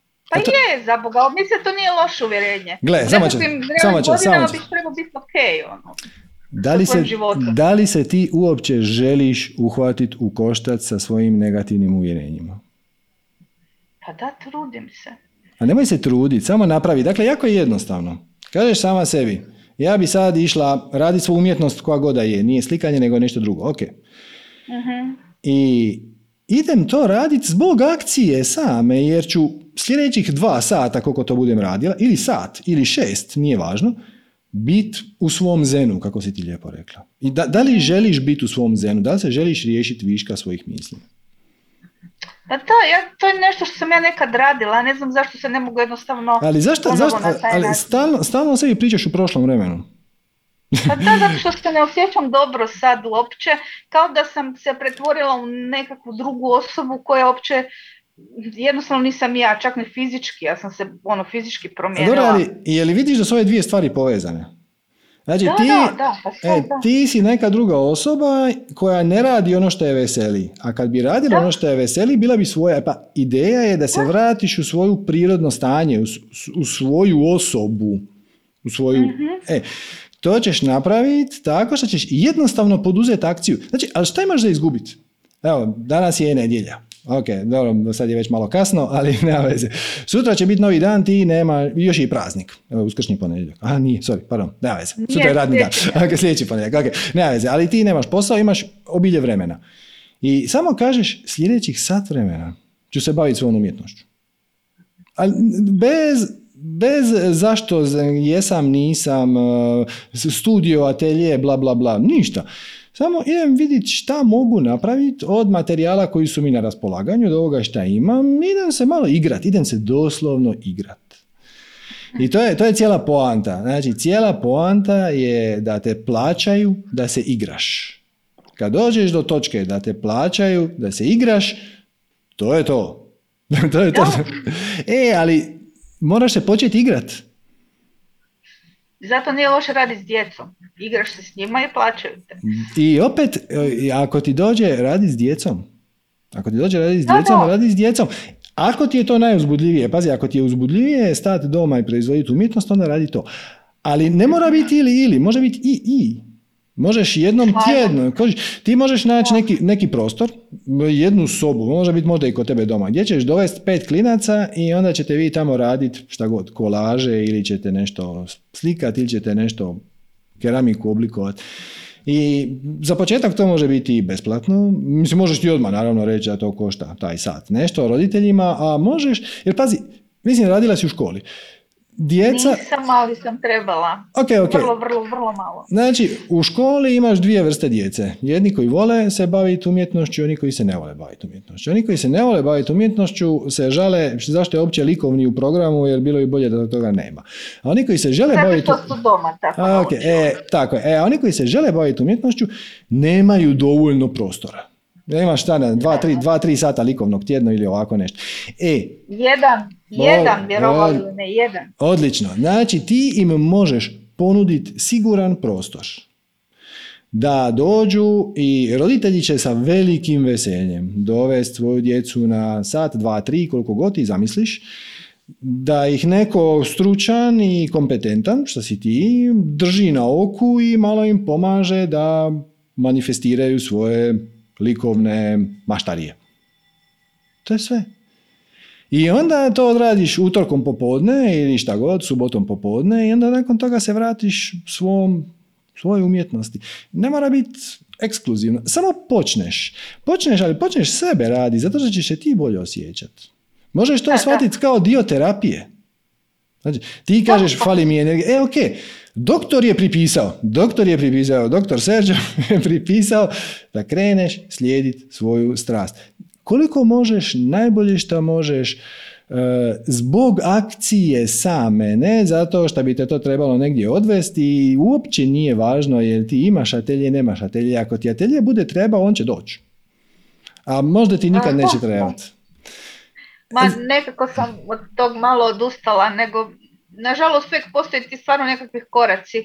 Što se tiče igraonice, već sam se ja nudila da bi radila kod nekog drugog i tako. To je sve dosta teško Kužim, kužim, ali vidiš, vidiš, da. vidiš da, da, ono nije korak koji možeš odmah napraviti, tako da, nažalost, ja stvarno moram napraviti nekakve pripremne korake da bi radila nešto i sad jednostavno ne znam šta mi je. Ali je li vidiš, sam ja toliko je, li vidiš da radiš upravo ono o čemu smo pričali u uvodnom dijelu? Znači, ja ti kažem, kreni slijedi svoju strast, ti kažeš, je, ali to se moglo, nije se moglo, nije to tek tako lako, ha, šta ti misliš da će to uspjeti? Zašto? šta znači uspjeti? Znači, imaš, imaš, Ali to, ali to je od prije, to nije sad. Da, da, da. To nije sad. E, znači, jednostavno poduzmeš akciju bez ikakvog očekivanja rezultata. I možda će te ta akcija ispuniti, možda neće, možda ćeš shvatiti da se može unaprijediti, možda ćeš shvatiti da se može raditi drugačije. Dopusti joj da se ona oblikuje sama u hodu. Znači, ali, E, ali nemoj dopustiti, mislite previše, previše te valjaju. Mi smo, sad smo već završili na nekim igraonicama, nemam pojma odakle su te igraonice izašle. Da. Nema, to nema. Sad dolazi proljeće, sad dolazi ljeto. Možeš se ti umjetnošću baviti i na otvorenom prostoru. Ne treba ti nikakav atelje. Možeš pet klinaca na sunčan dan odvesti na livadu i brat ćemo cvijeće i radit ćemo herbarije. Ili ja imam već kolaže. Imam, imam neki plan evo, uh, u sljeđenju strasti, tako da radionica je nešto što sad recimo ne bi bila to, ali imam neki plan. I ovaj, e, ne bi sad htjela ovaj, previše, previše da, da, da, da oduzimam vremena, da sad ne idemo jako u širinu. Mene jedino stvarno zanimalo u čem je moj problem, zašto ja e, toliko odgađam e, konkretne ono, zato što, akcije. Zato što previše vjeruješ svojim mislima i mhm. zato što činiš stvari kompliciranijim nego što one jesu. To ti je istina, to je stvarno istina. Ja kompliciram, ali ja sam takva, ne. Ne, ne, ne, ne, ne, ne, ne, ne, ne, ne, ne, ne, ne, nisi ti takva. Sad ću ti svako reći ko me pozna da ja kompliciram. Ali... Ti si, dakle, ti si sad osoba X.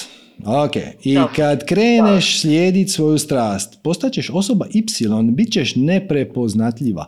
Znači, ti si sad takva kakva jesi i ako kažeš ja sam takva osoba, onda si to zapečatila kao svoju neku kvalitetu i, I onda ćeš postupati u skladu s njom i hranit ćeš to uvjerenje. Svačaš, svako uvjerenje hrani samog sebe. E, I trik u tome da izađeš... Da, da, da, trik, trik u tome da izađeš iz tog uvjerenja je da poduzmeš akciju neovisno o tom uvjerenju. Dobro. I to je sve. I pustiš da te struja života vodi tamo gdje te treba odvesti. Hoćete reći, odvedeš jednom klince na livadu da berete cvijeće. Onda ćeš reći ono, ovo je bilo dobro, ovo nije bilo dobro. Ovo sam mogla napraviti bolje, ovo nisam. Onda ćeš to napraviti malo bolje. Onda će doći neka sljedeća ideja. Onda će doći zimski dan i onda više neće biti livade pa ćete se povući u neki atelje, u neki studio. Odakle mi atelje? Nemam pojma, ideš pitati u njihovu školu. Jer vi možda imate neku učionicu viška gdje ja mogu nešto subotom raditi. Onda će oni reći ono, ha, nisam siguran, ali znate šta, imate tu u staroj mjesnoj zajednici. Tra la la la la sinhroniciteti će ti se početi otvarati, bit će čudesno. Znači, taj problem atelja ne postoji. On će se, on će se mirakulozno riješiti po putu. Ali moraš napraviti prvi korak. I nije pitanje energije, ti imaš jako puno energije. pitanje je toga što tu energiju krivo koristiš. Ti tu energiju koristiš da bi je zgurala u glavu i stvarala uh, izgovore za nepoduzimanje akcije. A zašto? Da, tu mi je, sve mi je unutra ovo. To samo po sebi nije, nije loše dokle god to ne slušaš. Znači, sve je loše kad pređe ti, ono, da, granice. Da, ti nisi svoja misao. Znači, taj unutra koji priča, to je isto kao da priča televizija. Mislim, ti se ne slažeš sa svime što se priča na televiziji. Prema... Ja se ne slažem sa samom sobom. Ja cijelo vrijeme, mislim ne cijelo vrijeme, ali trudim se uhvatiti svoje misli i vraćati se nazad, ono kao... Ono, makni se sama sebi, nazad, da. makni se sama sebi iz puta. Jedan način je da ukrotiš misli, to će ti trebati dosta meditacije, ali može se. I u svakom slučaju to je, to je nešto što bih preporučio. Možda neće donijeti rezultate na kratki rok. U 15 dana se neće ništa promijeniti. U 6 mjeseci hoće. E, ali će početi Ali iz paralelno s time istovremeno poduzmi akciju nad onim što ti je taj čas najuzbudljivije, ali actually poduzmi akciju, na, napravi to. Paži. I onda vidi, i onda će te to napuniti i da će ti dati nove ideje i onda taj kotač krene. Ti sad stojiš u blatu i tvoji kotači se vrte u prazno, ono šlajfaju. Da, da, da, da, apsolutno, da. I to već jako dugo. E, ali to nema veze, zaboravi na prošlost. Uopće, uopće nije važno. Uopće nije važno šta je bilo i kakva si ti osoba bila i traume i iskustva, to ništa nema veze. Svaki trenutak je novi trenutak. I jednostavno... Ne misliš dakle da, da su nas iskustva oblikovala na neki način, pa čak možda i pozitivno, jer nešto izvučeš iz i negativnog iskustva da bi znao budućnost. Apsolutno, e, da bi znao budućnost, to je vrlo triki. E, ne, nešto što ti je možda... Znači, ono... iskustva nas definitivno oblikuju. E, ali ideja je da nam e, ne utječu na život. Odnosno da pre, prepoznaš... Da, to je idealno, da. Ali to nije uopće tako teško. U sva, gle, u svakom trenutku imaš samo jedan moment unutar kojeg možeš poduzeti neku akciju, a to je sad. mm Sad. Ne pred 50 godina. Sad. I poduzmeš akciju sad. I to je to. Jako je jednostavno. Kad se je, makneš... u tom je problem, što je prejednostavno. Dobro, gle. Ili želiš ili ne želiš. Ako želiš, znaš šta ti je raditi. A ako ne želiš, dobit ćeš više od ovoga šta imaš. Tvoj izbor. Da, da. Hoću reći da frustrira činjenica da je to toliko jednostavno, a kao ono teško ti uspjeva biti jednostavno. Samo zaboravi teoriju. Jednostavno poduzmi akciju koja te najviše veseli sad. Nema veze šta je bilo. I to je to, to je to, to, to tu ćemo završiti. To je to. Ja smijem pitati još jednu stvar? Ajde. Jel imamo vremena za još jedno pitanje? Nije pitanje vremena, nije pitanje vremena, nego ne želim dati tvom mozgu vremena da smisli šest novih izgovora. Ne, ne, ne, ovo je bilo treće pitanje. Okay. Htjela sam pitati nešto u vezi oprosta. Dobro. Uh, imam taj problem, e, e, ovako bi to pitala, dakle. Uh, imam problem sa jednom osobom sa kojom sam odlučila prekinuti odnose. I sad jednostavno sam odlučila da nije dobro da, da je ta osoba u mom životu, jer mi se čini da ona nema prema meni ono dobre namjere ni dobre osjećaje. Međutim, ta osoba, budući da smo rodbinski povezane, cijelo vrijeme ne želi prihvatiti tu moju odluku. I sad je pitanje kako bi ja trebala to riješiti. Ja mislim da nisam oprostila, nego sam jednostavno odlučila da ne želim s tom osobom imati kontakt. I sad razmišljam gdje je tu moja greška. Šta bi ja tu trebala napraviti, kako bi trebali skendlati, dakle, taj odnos. Da li je to moj problem pa nisam oprostila ili sam ja možda u pravu što sam tako odlučila ili što je tu sad potrebno napraviti. Možda bi to sad nekom drugom isto ko sluša bilo korisno pa evo. Mm, ne razumijem zapravo pitanje. Gle, da li si ti u stanju prihvatiti tu osobu takva kakva je? Da, jesam, ali nema, je ne, ne, nema ali. Da li si ti u stanju prihvatiti tu osobu takva kakva je? Ne morate se sviđat, ne morate se vi družiti. Da li si ti u stanju prihvatiti tu osobu takva kakva je? Da, ne. Da, zato što mislim ne, ne, da ne, ne, stop, stop, stop, stop, stop, stop, opet si otišla. Morat ćeš početi meditirati. Ne, ne, ne možemo ovako početi. Da li si u stanju prihvatiti tu osobu takva kakva je? Da, ne, molim te njenu riječ više. Da ili ne? Ne, u svom onda, životu ne. Onda, ne, ne, ne, ne, ne, ne, ne, ne, ne. Ajmo od početka. Postoji neka osoba. Zamisli da živi u New Yorku. I zove se John Smith. Dobro. I potpuni je kreten. Da li si ti u stanju prihvatiti da takva osoba postoji i dat mu pravo na bivanje takav kakav je, znajući da je on ima neki svoj put koji ti možda razumiješ, možda ne, ali to nije tvoja stvar. Da li si ti u stanju prihvatiti? Da. da. Odlično. Ista je stvar sa ovim. Kad prihvatiš tu osobu takva kakva je, Uopće nije, uopće nije važno hoćete li se vi družiti ili nećete. Ona nema više nikakav utjecaj na tebe. negativan. Dobro. I to je to. Dakle, ne, ja... ne, nema, nema ali, nema ali. nema ali. Ne, nije ali, nije ali, Kad, okej. Znači, ta, Ali da se, ta, ta- žena, ta osoba se želi sa mnom a, nalaziti, komunicirati, kako da ja... I ti na to da ja objasnim da ja to ne želim. I ti na, kad na to kažeš ne hvala, ne moraš je dat otkaz za uvijek, nego ona te kaže ono, ajmo na kavu, ti kažeš joj imam drugog posla.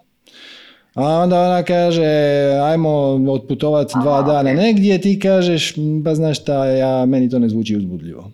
Sam, ali ne, ne mora to biti ono, molim te, nemoj me više nikad zvati. I uopće nije važno, na kraju kraja možda će se i ona promijeniti. Shvaćaš? Kad je, ali ovo je bitno.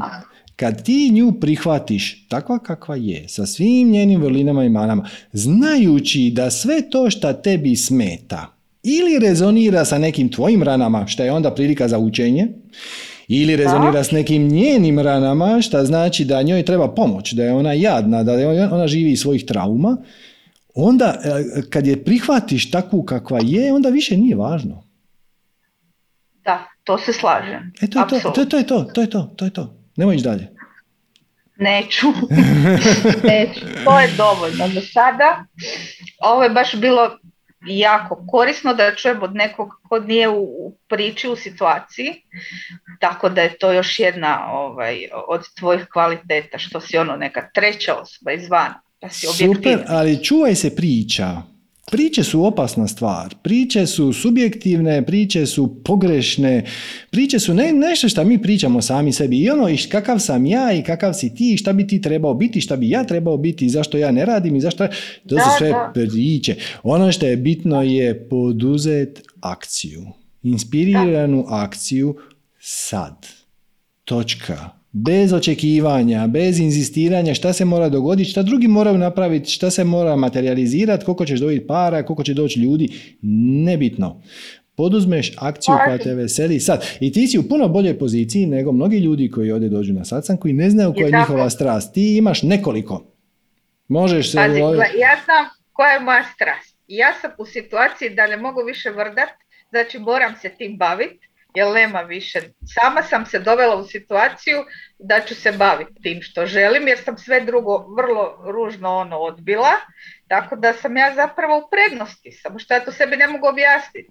I by the way, ova priča Dakle, nemoj pričati priču. Taj problem sa tom osobom je nastao zbog pričanja raznih priča. Eto, Svi smo si pričali neke krive priče i ja to znam, ali budući da se naše priče ne mogu skladiti, onda evo ja sam na taj način odlučila to razriješiti, inače se ja sa ljudima generalno slažem, nemam nikad velikih problema s drugim osobama. Ali Ono, probaj, probaj malo više živjeti u trenutku. Ti, tebi stalno ti mozak bježi u prošlost i u budućnost.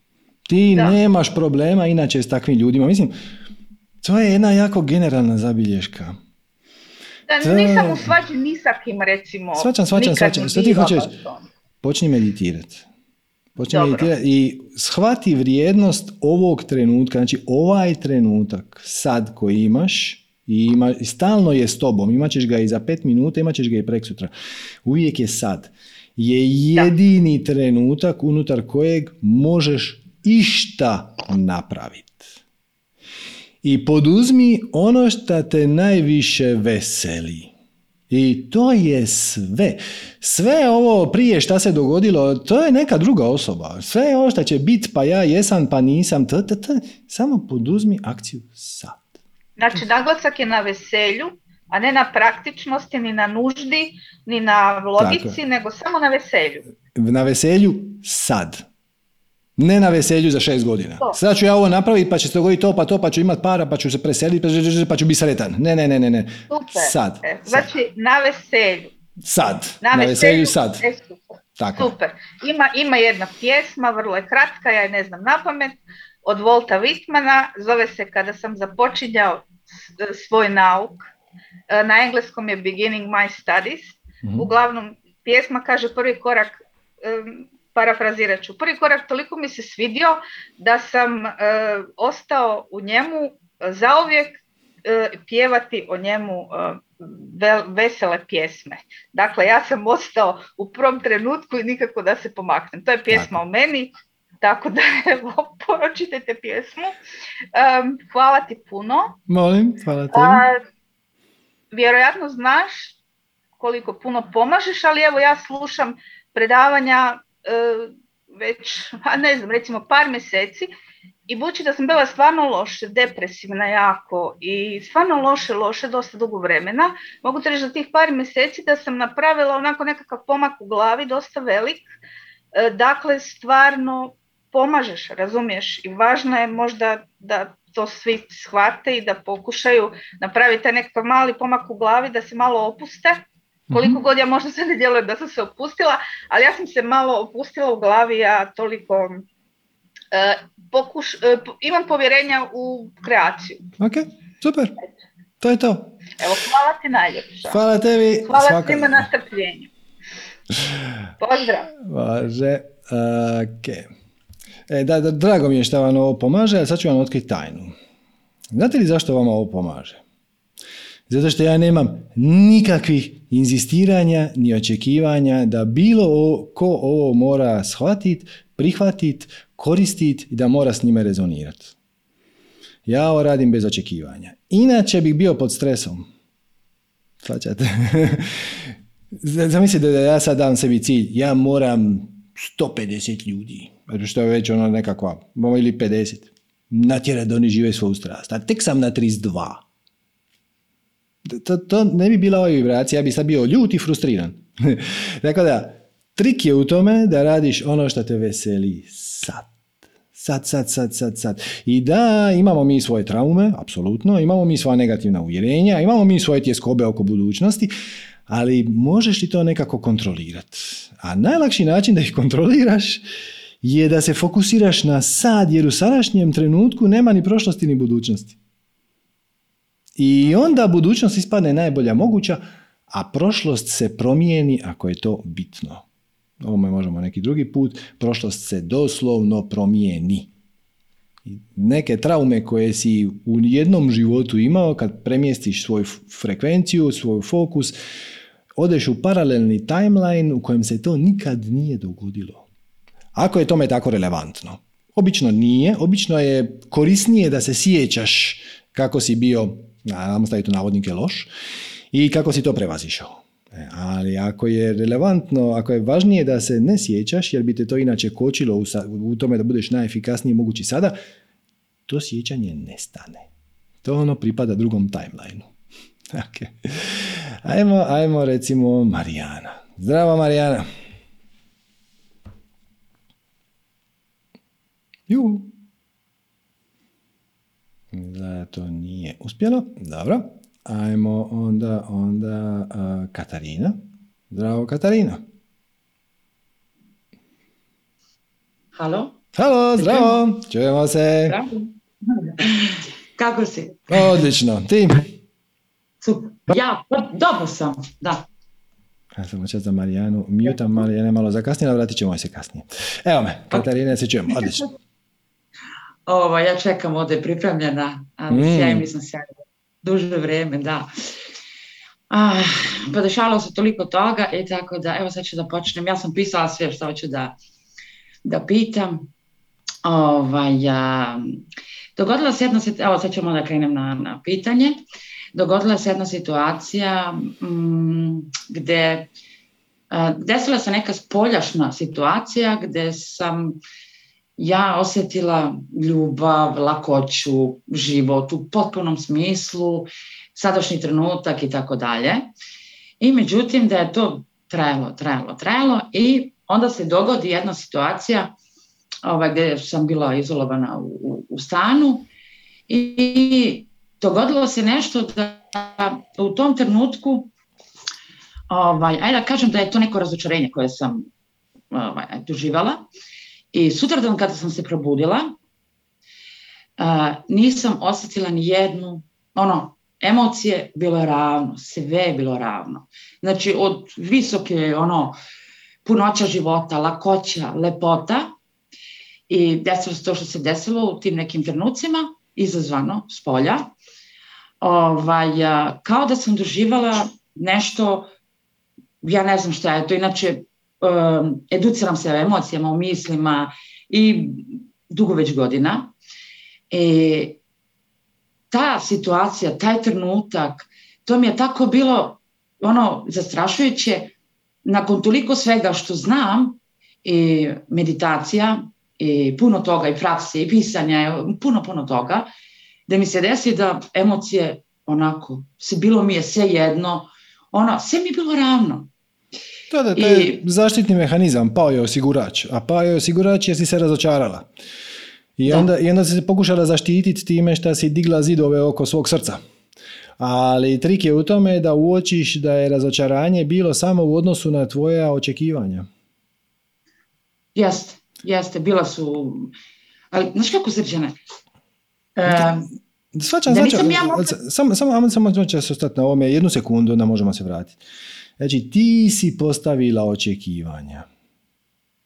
I onda se to nije dogodilo i ti si zapravo ozlijedila samo sebe. Mm. ti si se doslovno lupila čekićem po palcu. Da nisi postavila očekivanja, da si prihvatila život kako dolazi i sve što se negativno, odnosno neželjeno manifestira pridjeliš tome pozitivan predznak, onda bi se sutra ujutro probudila sa velikim veseljem. Je tako? Da. Ok. Dobro. Jest. Dobro. Na nekom nivou znam to. Ali ono, čudila sam se od same sebe kako to da mi se dogodi nakon, nakon svega, kako to da mi se dogodi. Ono što se događalo nakon toga ovaj, jeste, isto to želim da ti pitam, mada i to me isto sad naučilo, da se ponavljaju situacije. Tako slične, tako iste, samo druga forma. To, to su neke sitnice, da je ono, on, dokle više, zašto ponavljam ove situacije, zašto ponavljam ove događaje i tako dalje. Ovaj, Zato što nešto, nešto nisi riješila. Ponavljat će se dokle god to ne riješiš. Da, nisam, nisam naučila iz tih e, Dakle, ne, znači, tako znači, ovo moram samo naglasiti, znači moraš unutar sebe nešto popraviti, promijeniti. Da, nema, nema veze, nema, ove vanjske okolnosti su samo refleksija. Da. Um, pa sam htjela te pitam, evo, na primjer, ja sad kad uzmem, ovaj, ja ne mogu bez, uh, bez da pišem, ja moram mhm. da pišem da bi vidjela svoje misli. Ove, nekako uh, kad ne pišem, i to isto uh, imam izazov s time, analiza. Mm-hmm. Primjećujem da um, uh, odem u analizu, ono, a da ni ne znam da sam otišla i onda počnu um da mi radi, da mi radi, da mi radi. Ove, pogotovo kada osjećam neku nelagodu, moj um odmah ide u analizu. mm Da nekako ne mogu da uhvatim, nego osjećam se neugodno, osjećam se ono umorno i shvatim da sam otišla u analizu. U analizu ono šta ako, aha, kako to meni, ono kao i krivica, kao i sram, kao sve mi se pomeša ovaj, kad osjećam tako neku o, nelagodu. A, ono što sam htjela da te pitam, na primjer, kako se uči iz lekcije? Kako konkretno učimo iz, kad se desi neka slična situacija i ono, ja kažem, ok, živote, šta želi sad da me naučiš? Šta sad ne znam, šta, šta sad treba da naučim? Ove, ovaj, ja dok pitam tako, ono, ništa, kad pišem, malo mi nekako ono drugačije. Pa kako ti to radiš? dakle, pisanje, pisanje je skroz ok, pisanje je dobar način da uzemljiš, ali možeš i ne moraš. A, Poanta je u tome da shvatiš da sve emocije, ali sve emocije, ali apsolutno sve emocije dolaze isključivo iz našeg sustava definicija uvjerenja. One su filter. Znači ono što mi percipiramo izvana prolazi kroz sustav definicije uvjerenja, ono, znači informacija iz osjetila, i onda iz toga izlazi vibracija koja se ku tijelo pokupi i onda interpretira kao emociju. Nema emocije bez neke definicije ili uvjerenja koja stoji u pozadini. I kako to radiš? Tako što, znači, uočiš da te nešto povrijedilo. I onda, I onda kažeš, ok, zanimljivo, u što bih ja trebao vjerovat da bi ova situacija meni izazvala ovu emocionalnu reakciju. Mhm. Gdje sam, znači, jesam li postavio neka očekivanja? Šta se treba, šta se točno, kakvo bi ta uvjerenje mogao imati ili trebao imati da bi ova situacija izazvala ovu reakciju? I Mhm. onda vidiš, ali evo, već smo malo prije smo zaključili da si te se ti razočarala. Razočarenje je kad tvoja imaginarna vizija svijeta koju si ti zamislila u svojoj glavi nije ekvivalentna ovome što se doista dogodilo. Mhm. Znači, to Da. je, e, prema tome postavila si neko očekivanje kojemu tu nije bilo mjesto, ali sad znaš da si postavila očekivanje i znaš da nisi trebala postaviti očekivanje u skladu sa trećim korakom formule koji kaže Znate, bez ikakvog inzistiranja na bilo kojem konkretnom rezultatu. I to što se dogodilo te upućuje na to da imaš očekivanje. Da. E, I tu uvijek zimi se dogodi da kao upadnem, um, ajde da kažem zimska depresija. Dobro. Zato što ne slijediš svoju strast. jako je jednostavno. Mislim, svačam, svačam zimsku depresiju i to mi je jasno i ima alata koji ti tu mogu pomoći. E, Recimo jedna od stvari koja se meni pokazala dosta dobro. Imaš ove lampe, medicinske lampe za koje, koje su na, nisu, nisu, one su na baš na frekvenciji sunca, znači simuliraju sunčanu svjetlost. I nisu, Ok. jako, nisu jeftine, a moja je, pa približno je velika metar, recimo, velika je, Dobro. košta jedno 100, 100 eura recimo i e, upališ je da ti svijetli 15 minuta dnevno. I ona ti, ona ti e, pomaže ako je depresija dolazi zbog nedostatka sunca. Ona te Da, pre- zbog negdje da. E, ova, te, ova lampa prevari tvoje oči i ima, ima više načina. Ima, a, male, imaš male lampe koje staviš recimo na, na radni stol i 15 minuta na neku udaljenost od 20 cm negdje sa strane. A ova moja je malo veća ako staviš na metar od sebe i onda ono, ujutro piješ kavu, upališ lampu na 20 minuta, pola sata, piše unutra točno. E, poanta je u količini svjetla koja pada na oči. I onda... Kako da tu šta Tu kako da... veliku lampu. Kako da pronađem na Google tu lampu? tu veliku Ja lampu. sam, ja sam je naručio sa Amazona njemačkog, amazon.de. Zaboravio sam, Aha, pa, pa par godina tome. I ovaj, pa to ćeš naći. To, se, to, su lampe koje simuliraju sunce. Znači, valna, valna, valna duljina sunca. Obično se zovu solarne lampe. Naćeš, naćeš. E, samo je nezgodno to. Pogledaj je da se to može u tvom gradu negdje kupiti. Nazovi par apoteka ili tako nešto. E, ja sam se malo namučio i na kraju sam ju uspio dobiti iz Njemačke, e, ali recimo američki Amazon mi je htio, nije htio dostaviti zato što je to medicinska oprema. A ja nisam Ok. ne, ono, apoteka. Dobro, ja sam Austriji, tako da sigurno ima. Da. Vjerojatno A pa ima. E, vjerojatno ima, ali to, ti je, to, je, to je usputno. Ono što je ključno je da tvoja motivacija dolazi iznutra. A dolazi iznutra kad se poravnaš sa svojim istinskim bićem ili što je samo drugi način da se kaže da radiš ono što te u tom trenutku najviše veseli bez ikakvog očekivanja rezultata. I onda to sa depresijama postane rapidno bolje. I onda o- Ok. o- ostalo ćeš pronaći. Možda će ti pasat šetnja po šumi, možda će ti, nemam pojma. Pa znaš kako, moja strast je spiritualnost, duhovnost. Znači mogu ja pričam satima o tome. Zanima me sve to. Zanima me unutrašnji svijet. Da li kome, me- to me- kome pričaš o tome? Kome pričaš o tome? Da pričam. Jednostavno da pričam. da, da. E, ali nađi, nađi publiku. Da, ovo ti je Pa sugestija. ja sam otvorila YouTube kanal i imam taj YouTube kanal i a, tako sam primetila am, kao da kao da samo sebi govorim, sad Katarina imaš izazov i nisi dovoljno dobra da ne živiš to da bi ti sad bila primjer. Znači kao da... am, Vidiš ti koliko, kolika je to projekcija. To je četiri koraka unaprijed si otišla. Samo, znači Da. ti nisi dovoljno dobra u usporedbi sa šta god, muđijem ili toleom ili tako nešto, ali si savršeno dovoljno dobra za neke ljude koji su tek na početku tog puta. I to je dovoljno. To je dovoljno. I samo počneš to raditi, sad ne znam se, jel se u tvom gradu su ukinele mjere, ako nisu onda će uskoro. Znači, samo okupiš pet ljudi, možeš početi sa svojim dnevnim boravkom, a možeš početi sa nekakvom učionicom koju ćeš negdje iznajmiti ili useliti ili naći, nije važno. Samo ih tamo malo pozoveš da im malo ispričaš i to će te napuniti. mene to ispunjava, jako me ispunjava. I uvijek me prekine kad imam neki izazov u životu, ovaj, ne, u, uvijek me prekine to i onda se pojavi program, nisam dovoljno dobra da ja to nastavim da radim. I radila sam ja to, kupila sam ja tako malo ovaj, ovdje, van Beča živim, pa bili smo malo u Poljani, pa snimila sam YouTube kanal, neki put snima videa kad mi dođe nakon inspiracija, ali ono, dođe mi inspiracija pa kao Um, pa se sad nisi ti na viskoj vibraciji, nisi ti na viskoj vibraciji da bi ti sad snimila ovo. Znači, to je takva konfuzija neki put. A neki put tako mi je sve flow, tako mi sve tako super ide. Zato, zato je super, super ima živu publiku, jer onda ti oni predstavljaju uzemljenje. Najteže je stat ispred kamere u praznoj sobi, a s druge strane nema nikog.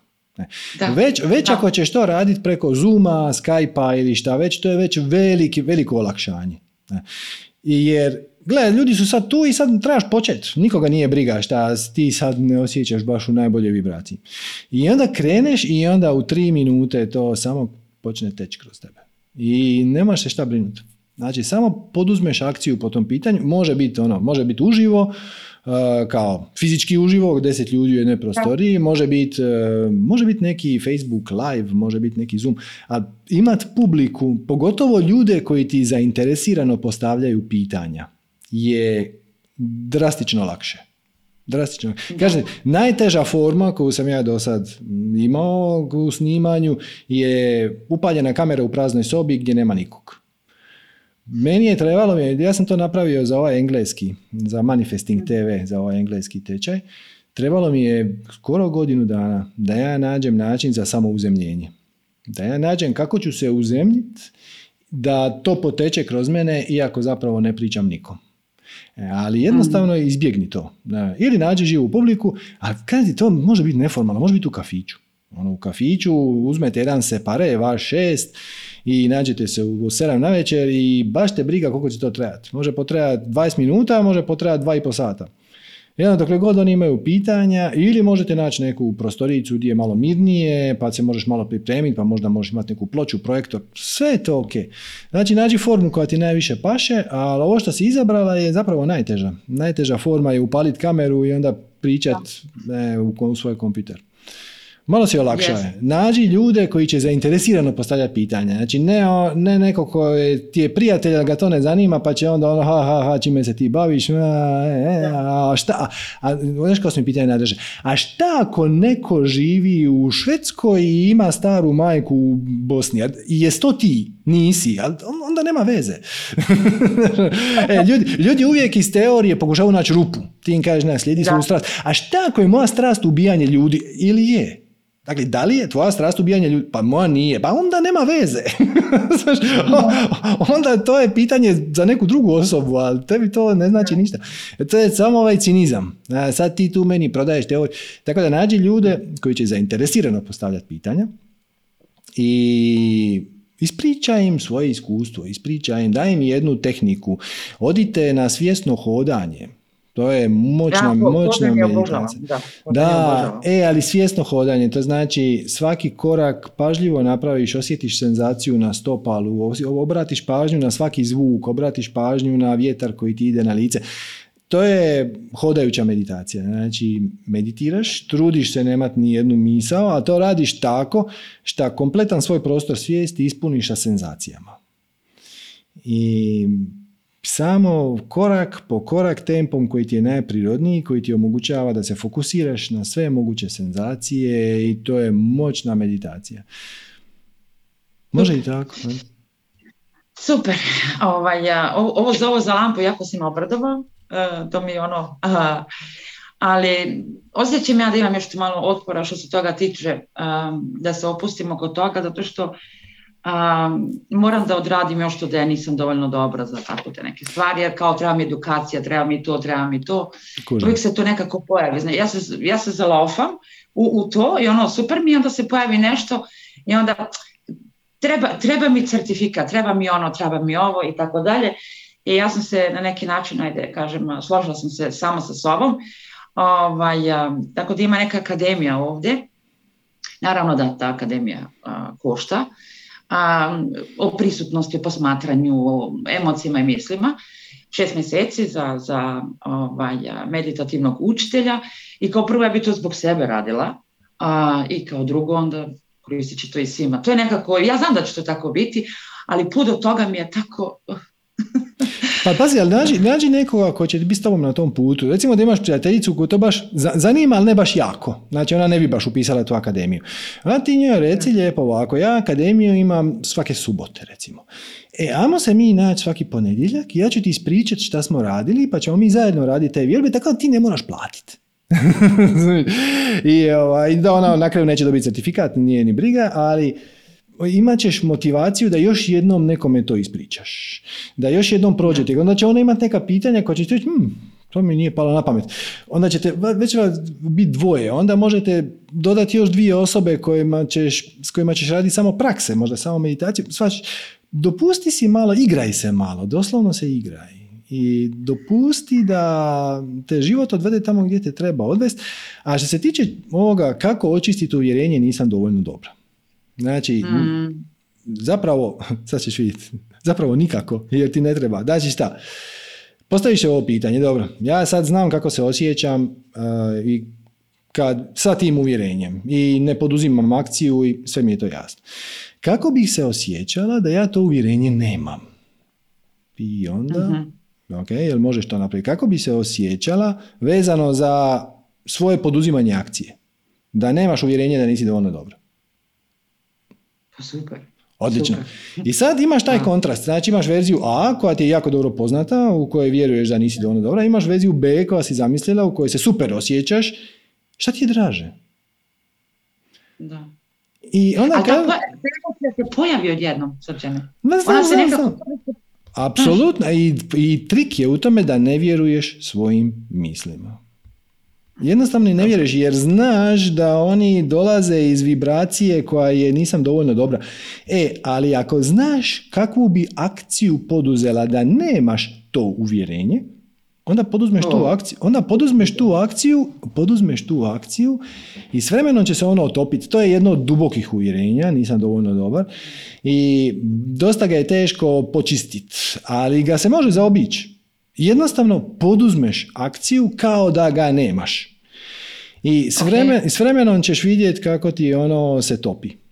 Možda nikad neće nestat, ali nema veze, zato što će tvoj život biti sretan, vesel i ispunjen, kao da ga, da tog uvjerenja nemaš. I efekt je isti.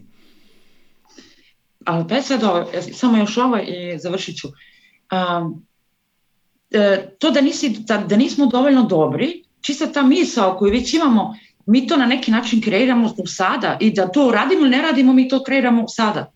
Ko to, ko to, ko to kreira? Ta misao. Odakle, da, odakle dolazi ta misao? dolazi iz ega. Znači, da. da, ta misao dolazi iz straha da ćeš biti odbačena, siromašna, jadna, umrijećeš gladna, ispod mosta, promrzla na kiši. Ali to se samo neće dogoditi. Kad, kad pogledaš šta, nalazi, šta se nalazi u korijenu toga, ok, ja nisam dovoljno dobar i samim time neću poduzeti ovu akciju. Dobro, šta je najgore što se može dogoditi ako ja svejedno poduzmem tu akciju? I ideš do kraja. Znači, ako ti poduzmeš tu akciju, svi će ti se smijati. Ti kažeš, dobro, i onda? I onda neće htjeti dolaziti na tvoje seminare. Dobro, i onda? I onda ti neće imati para. Ne znači, ali, ajde recimo, dobro, i onda? I onda će te banka izbaciti iz stana. I onda ćeš biti beskućnik. I onda ćeš biti gladan. Ali to se samo neće dogoditi. Dokle god gledaš ovaj sad trenutak, to je potpuno besmisleno. Kad dopustiš umu da ode u budućnost i vrati se u prošlost, u neku traumu, pa onda neka tuđa iskustva koja zapravo nisi ni siguran da su se uopće dogodila, pa onda to isprojiciraš na svu budućnost, e, onda nastanu problemi. Ali sad, u ovom trenutku, šta bi ja najrađe? Ja bi najrađe snimio, održao seminar za pet prijateljica ili snimio video, ali pojavila se misla da nisam dovoljno dobar. Ok, nisam. Šta sad? Nema veze. Naravno da nisam. Kako ću postati bolji? Pa tako ću to snimiti. Tako da ćete održati taj seminar. Znači, I poduzmeš akciju kao da tog uvjerenja nemaš. I ako je to tvoja strast, a vidim da, da bi mogla biti, blizu si, ovaj, ti kad kreneš pričati ispred pet prijateljica, ti ćeš nestat. Ovo što ti zoveš ja će nestat. Ti ćeš loviti sam u sebe kako pričaš stvari koje trebaju biti ispričane, ali uopće ne znaš odakle kako ti to sad palo na pamet. Da, da, pa desilo mi se to par puta. Odakle ja ovo znam? Ono, par puta mi se to To, to, to, e, samo, samo zadrži, zadrži tu vibraciju. I kad se sjetiš nisam dovoljno dobra, možeš se sjetiti tog trenutka. Kad se sjetiš tog trenutka, znači da si već u vibraciji tog trenutka. Jer uvijek Ok. sjećanja povlačimo sa one vibracije na koje se mi sad nalazimo. Drugim riječima, ako se možeš sjetiti tog trenutka, to znači da u trenutku kad se sjećaš tog trenutka si već u toj vibraciji. I samo je zadržiš i napraviš akciju. Super. Hvala ti. Koji uvijek. Hvala puno. tebi, hvala tebi. E, inače, e, hodajuća meditacija vam je moćna, moćna stvar. Ima jedna divna priča. E, Tič Nać Taj, vjerojatno ga znate, to je poznati zen majstor, autor brojnih knjiga, nažalost napustio nas je pred dva, tri mjeseca, vrlo, vrlo nedavno je umro u poznim godinama, vijetnamac. Njega su vam u jednom trenutku pozvali na nekakav klimatski kongres u Parizu, to je ovaj veliki klimatski kongres koji je bio pred par godina gdje je izašao onaj pariški sporazum. I to je sad on, njega su pozvali tamo kao aktivistu za, kako je to zvao, duboka ekologija. A Duboka ekologija je ekologija koja proizlazi iz činjenice da ti svačaš da je ovo sve jedno. I da smo svi mi među povezani, da mi svi među bivamo. To on zove duboka ekologija. U svakom slučaju pozvali su ga tamo kao predavača. I sad on je došao na taj kongres, a znate ko je na tim kongresima? To su če- čelnici država i ministri razni. I, da. I onda on rekao, znate šta, ja vama sad mogu pričati o tome do vijeka i to nema nikakvog svih smisla. Ajmo mi, ja ću vas povesti na jednu hodajuću meditaciju. I sad kada objašnjava u toj svojoj knjizi, kaže, knjiga se inače zove Zen and the Art of Saving the Planet, ili tako nešto. Kaže, i onda on je, jer kaže, ja znam da oni uopće nemaju taj osjećaj međubivanja. Oni ne razumiju što to znači. Kako ću ja njima sad to objasniti? To se ne da objasniti, oni to moraju osjetiti. I onda umjesto da održao predavanje, on je tu cijelu dvoranu poveo vani na jednu hodajuću meditaciju. Mene ta slika uvijek tako nekako razveseli. Sad ja zamišljam našeg Plenkoviće i naše Milanoviće i Vujčiće i Angele Merkel i Putine i to. Kako onako tiho hodaju, prateći svaku svoju senzaciju u hodajućoj meditaciji. Tako da čovjek je genij. Kak, šta, šta da ja njima kažem? Dok oni to ne osjete, oni to neće, neće znati. I onda je, to je, onda je nešto nastavio pričati kako smo svi među povezani, ali njegovo predavanje je bilo malo da oni osjete pravi istinski duboki mir i da osjete među povezanost.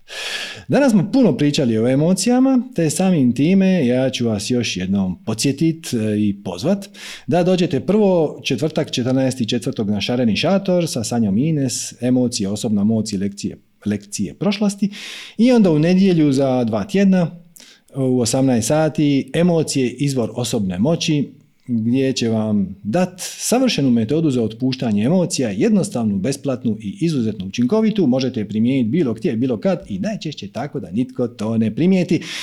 tako da nemate niti ovaj sukob interesa oko toga šta drugi žele da vi njima kažete, ne kažete, šta vi sad radite i to. Samo odradite to svoje i to je to.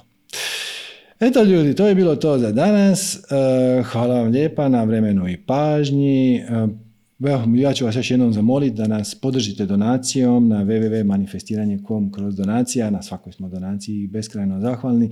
Ali opet ću samo e, napomenuti, donirate i za sebe.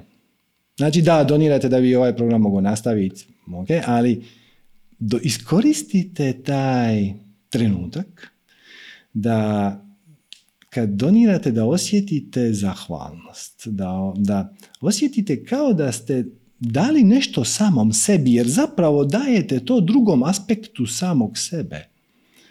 Znači, na isti način ste zahvalni kad nekom donirate za nešto što vam je bilo od koristi, kao kad pojedete komadić hrane da bi tijelo bolje funkcioniralo. Kvalitetne hrane, zdrave. to je oblik, oblik daješ zahvalnost, ali čim daš zahvalnost, automatski si je primio. I dosta vam je korisno izabrati iznos. Znači, donirajte najviše što možete da vam to ne predstavlja apsolutno nikakav problem. Znači, ako sad kažem, ne znam, 100 eura, vi kažem, pa samo malo mi je to, znam, ok, 50, pa znaš ti, 20, pa 20, dobro, 15, 15 nema problema, ok, 15. Najviše da, jer ako, ako donirate ono, 2 eura, 2 kune ili tako nešto, onda je to ona, nećete dobiti taj efekt.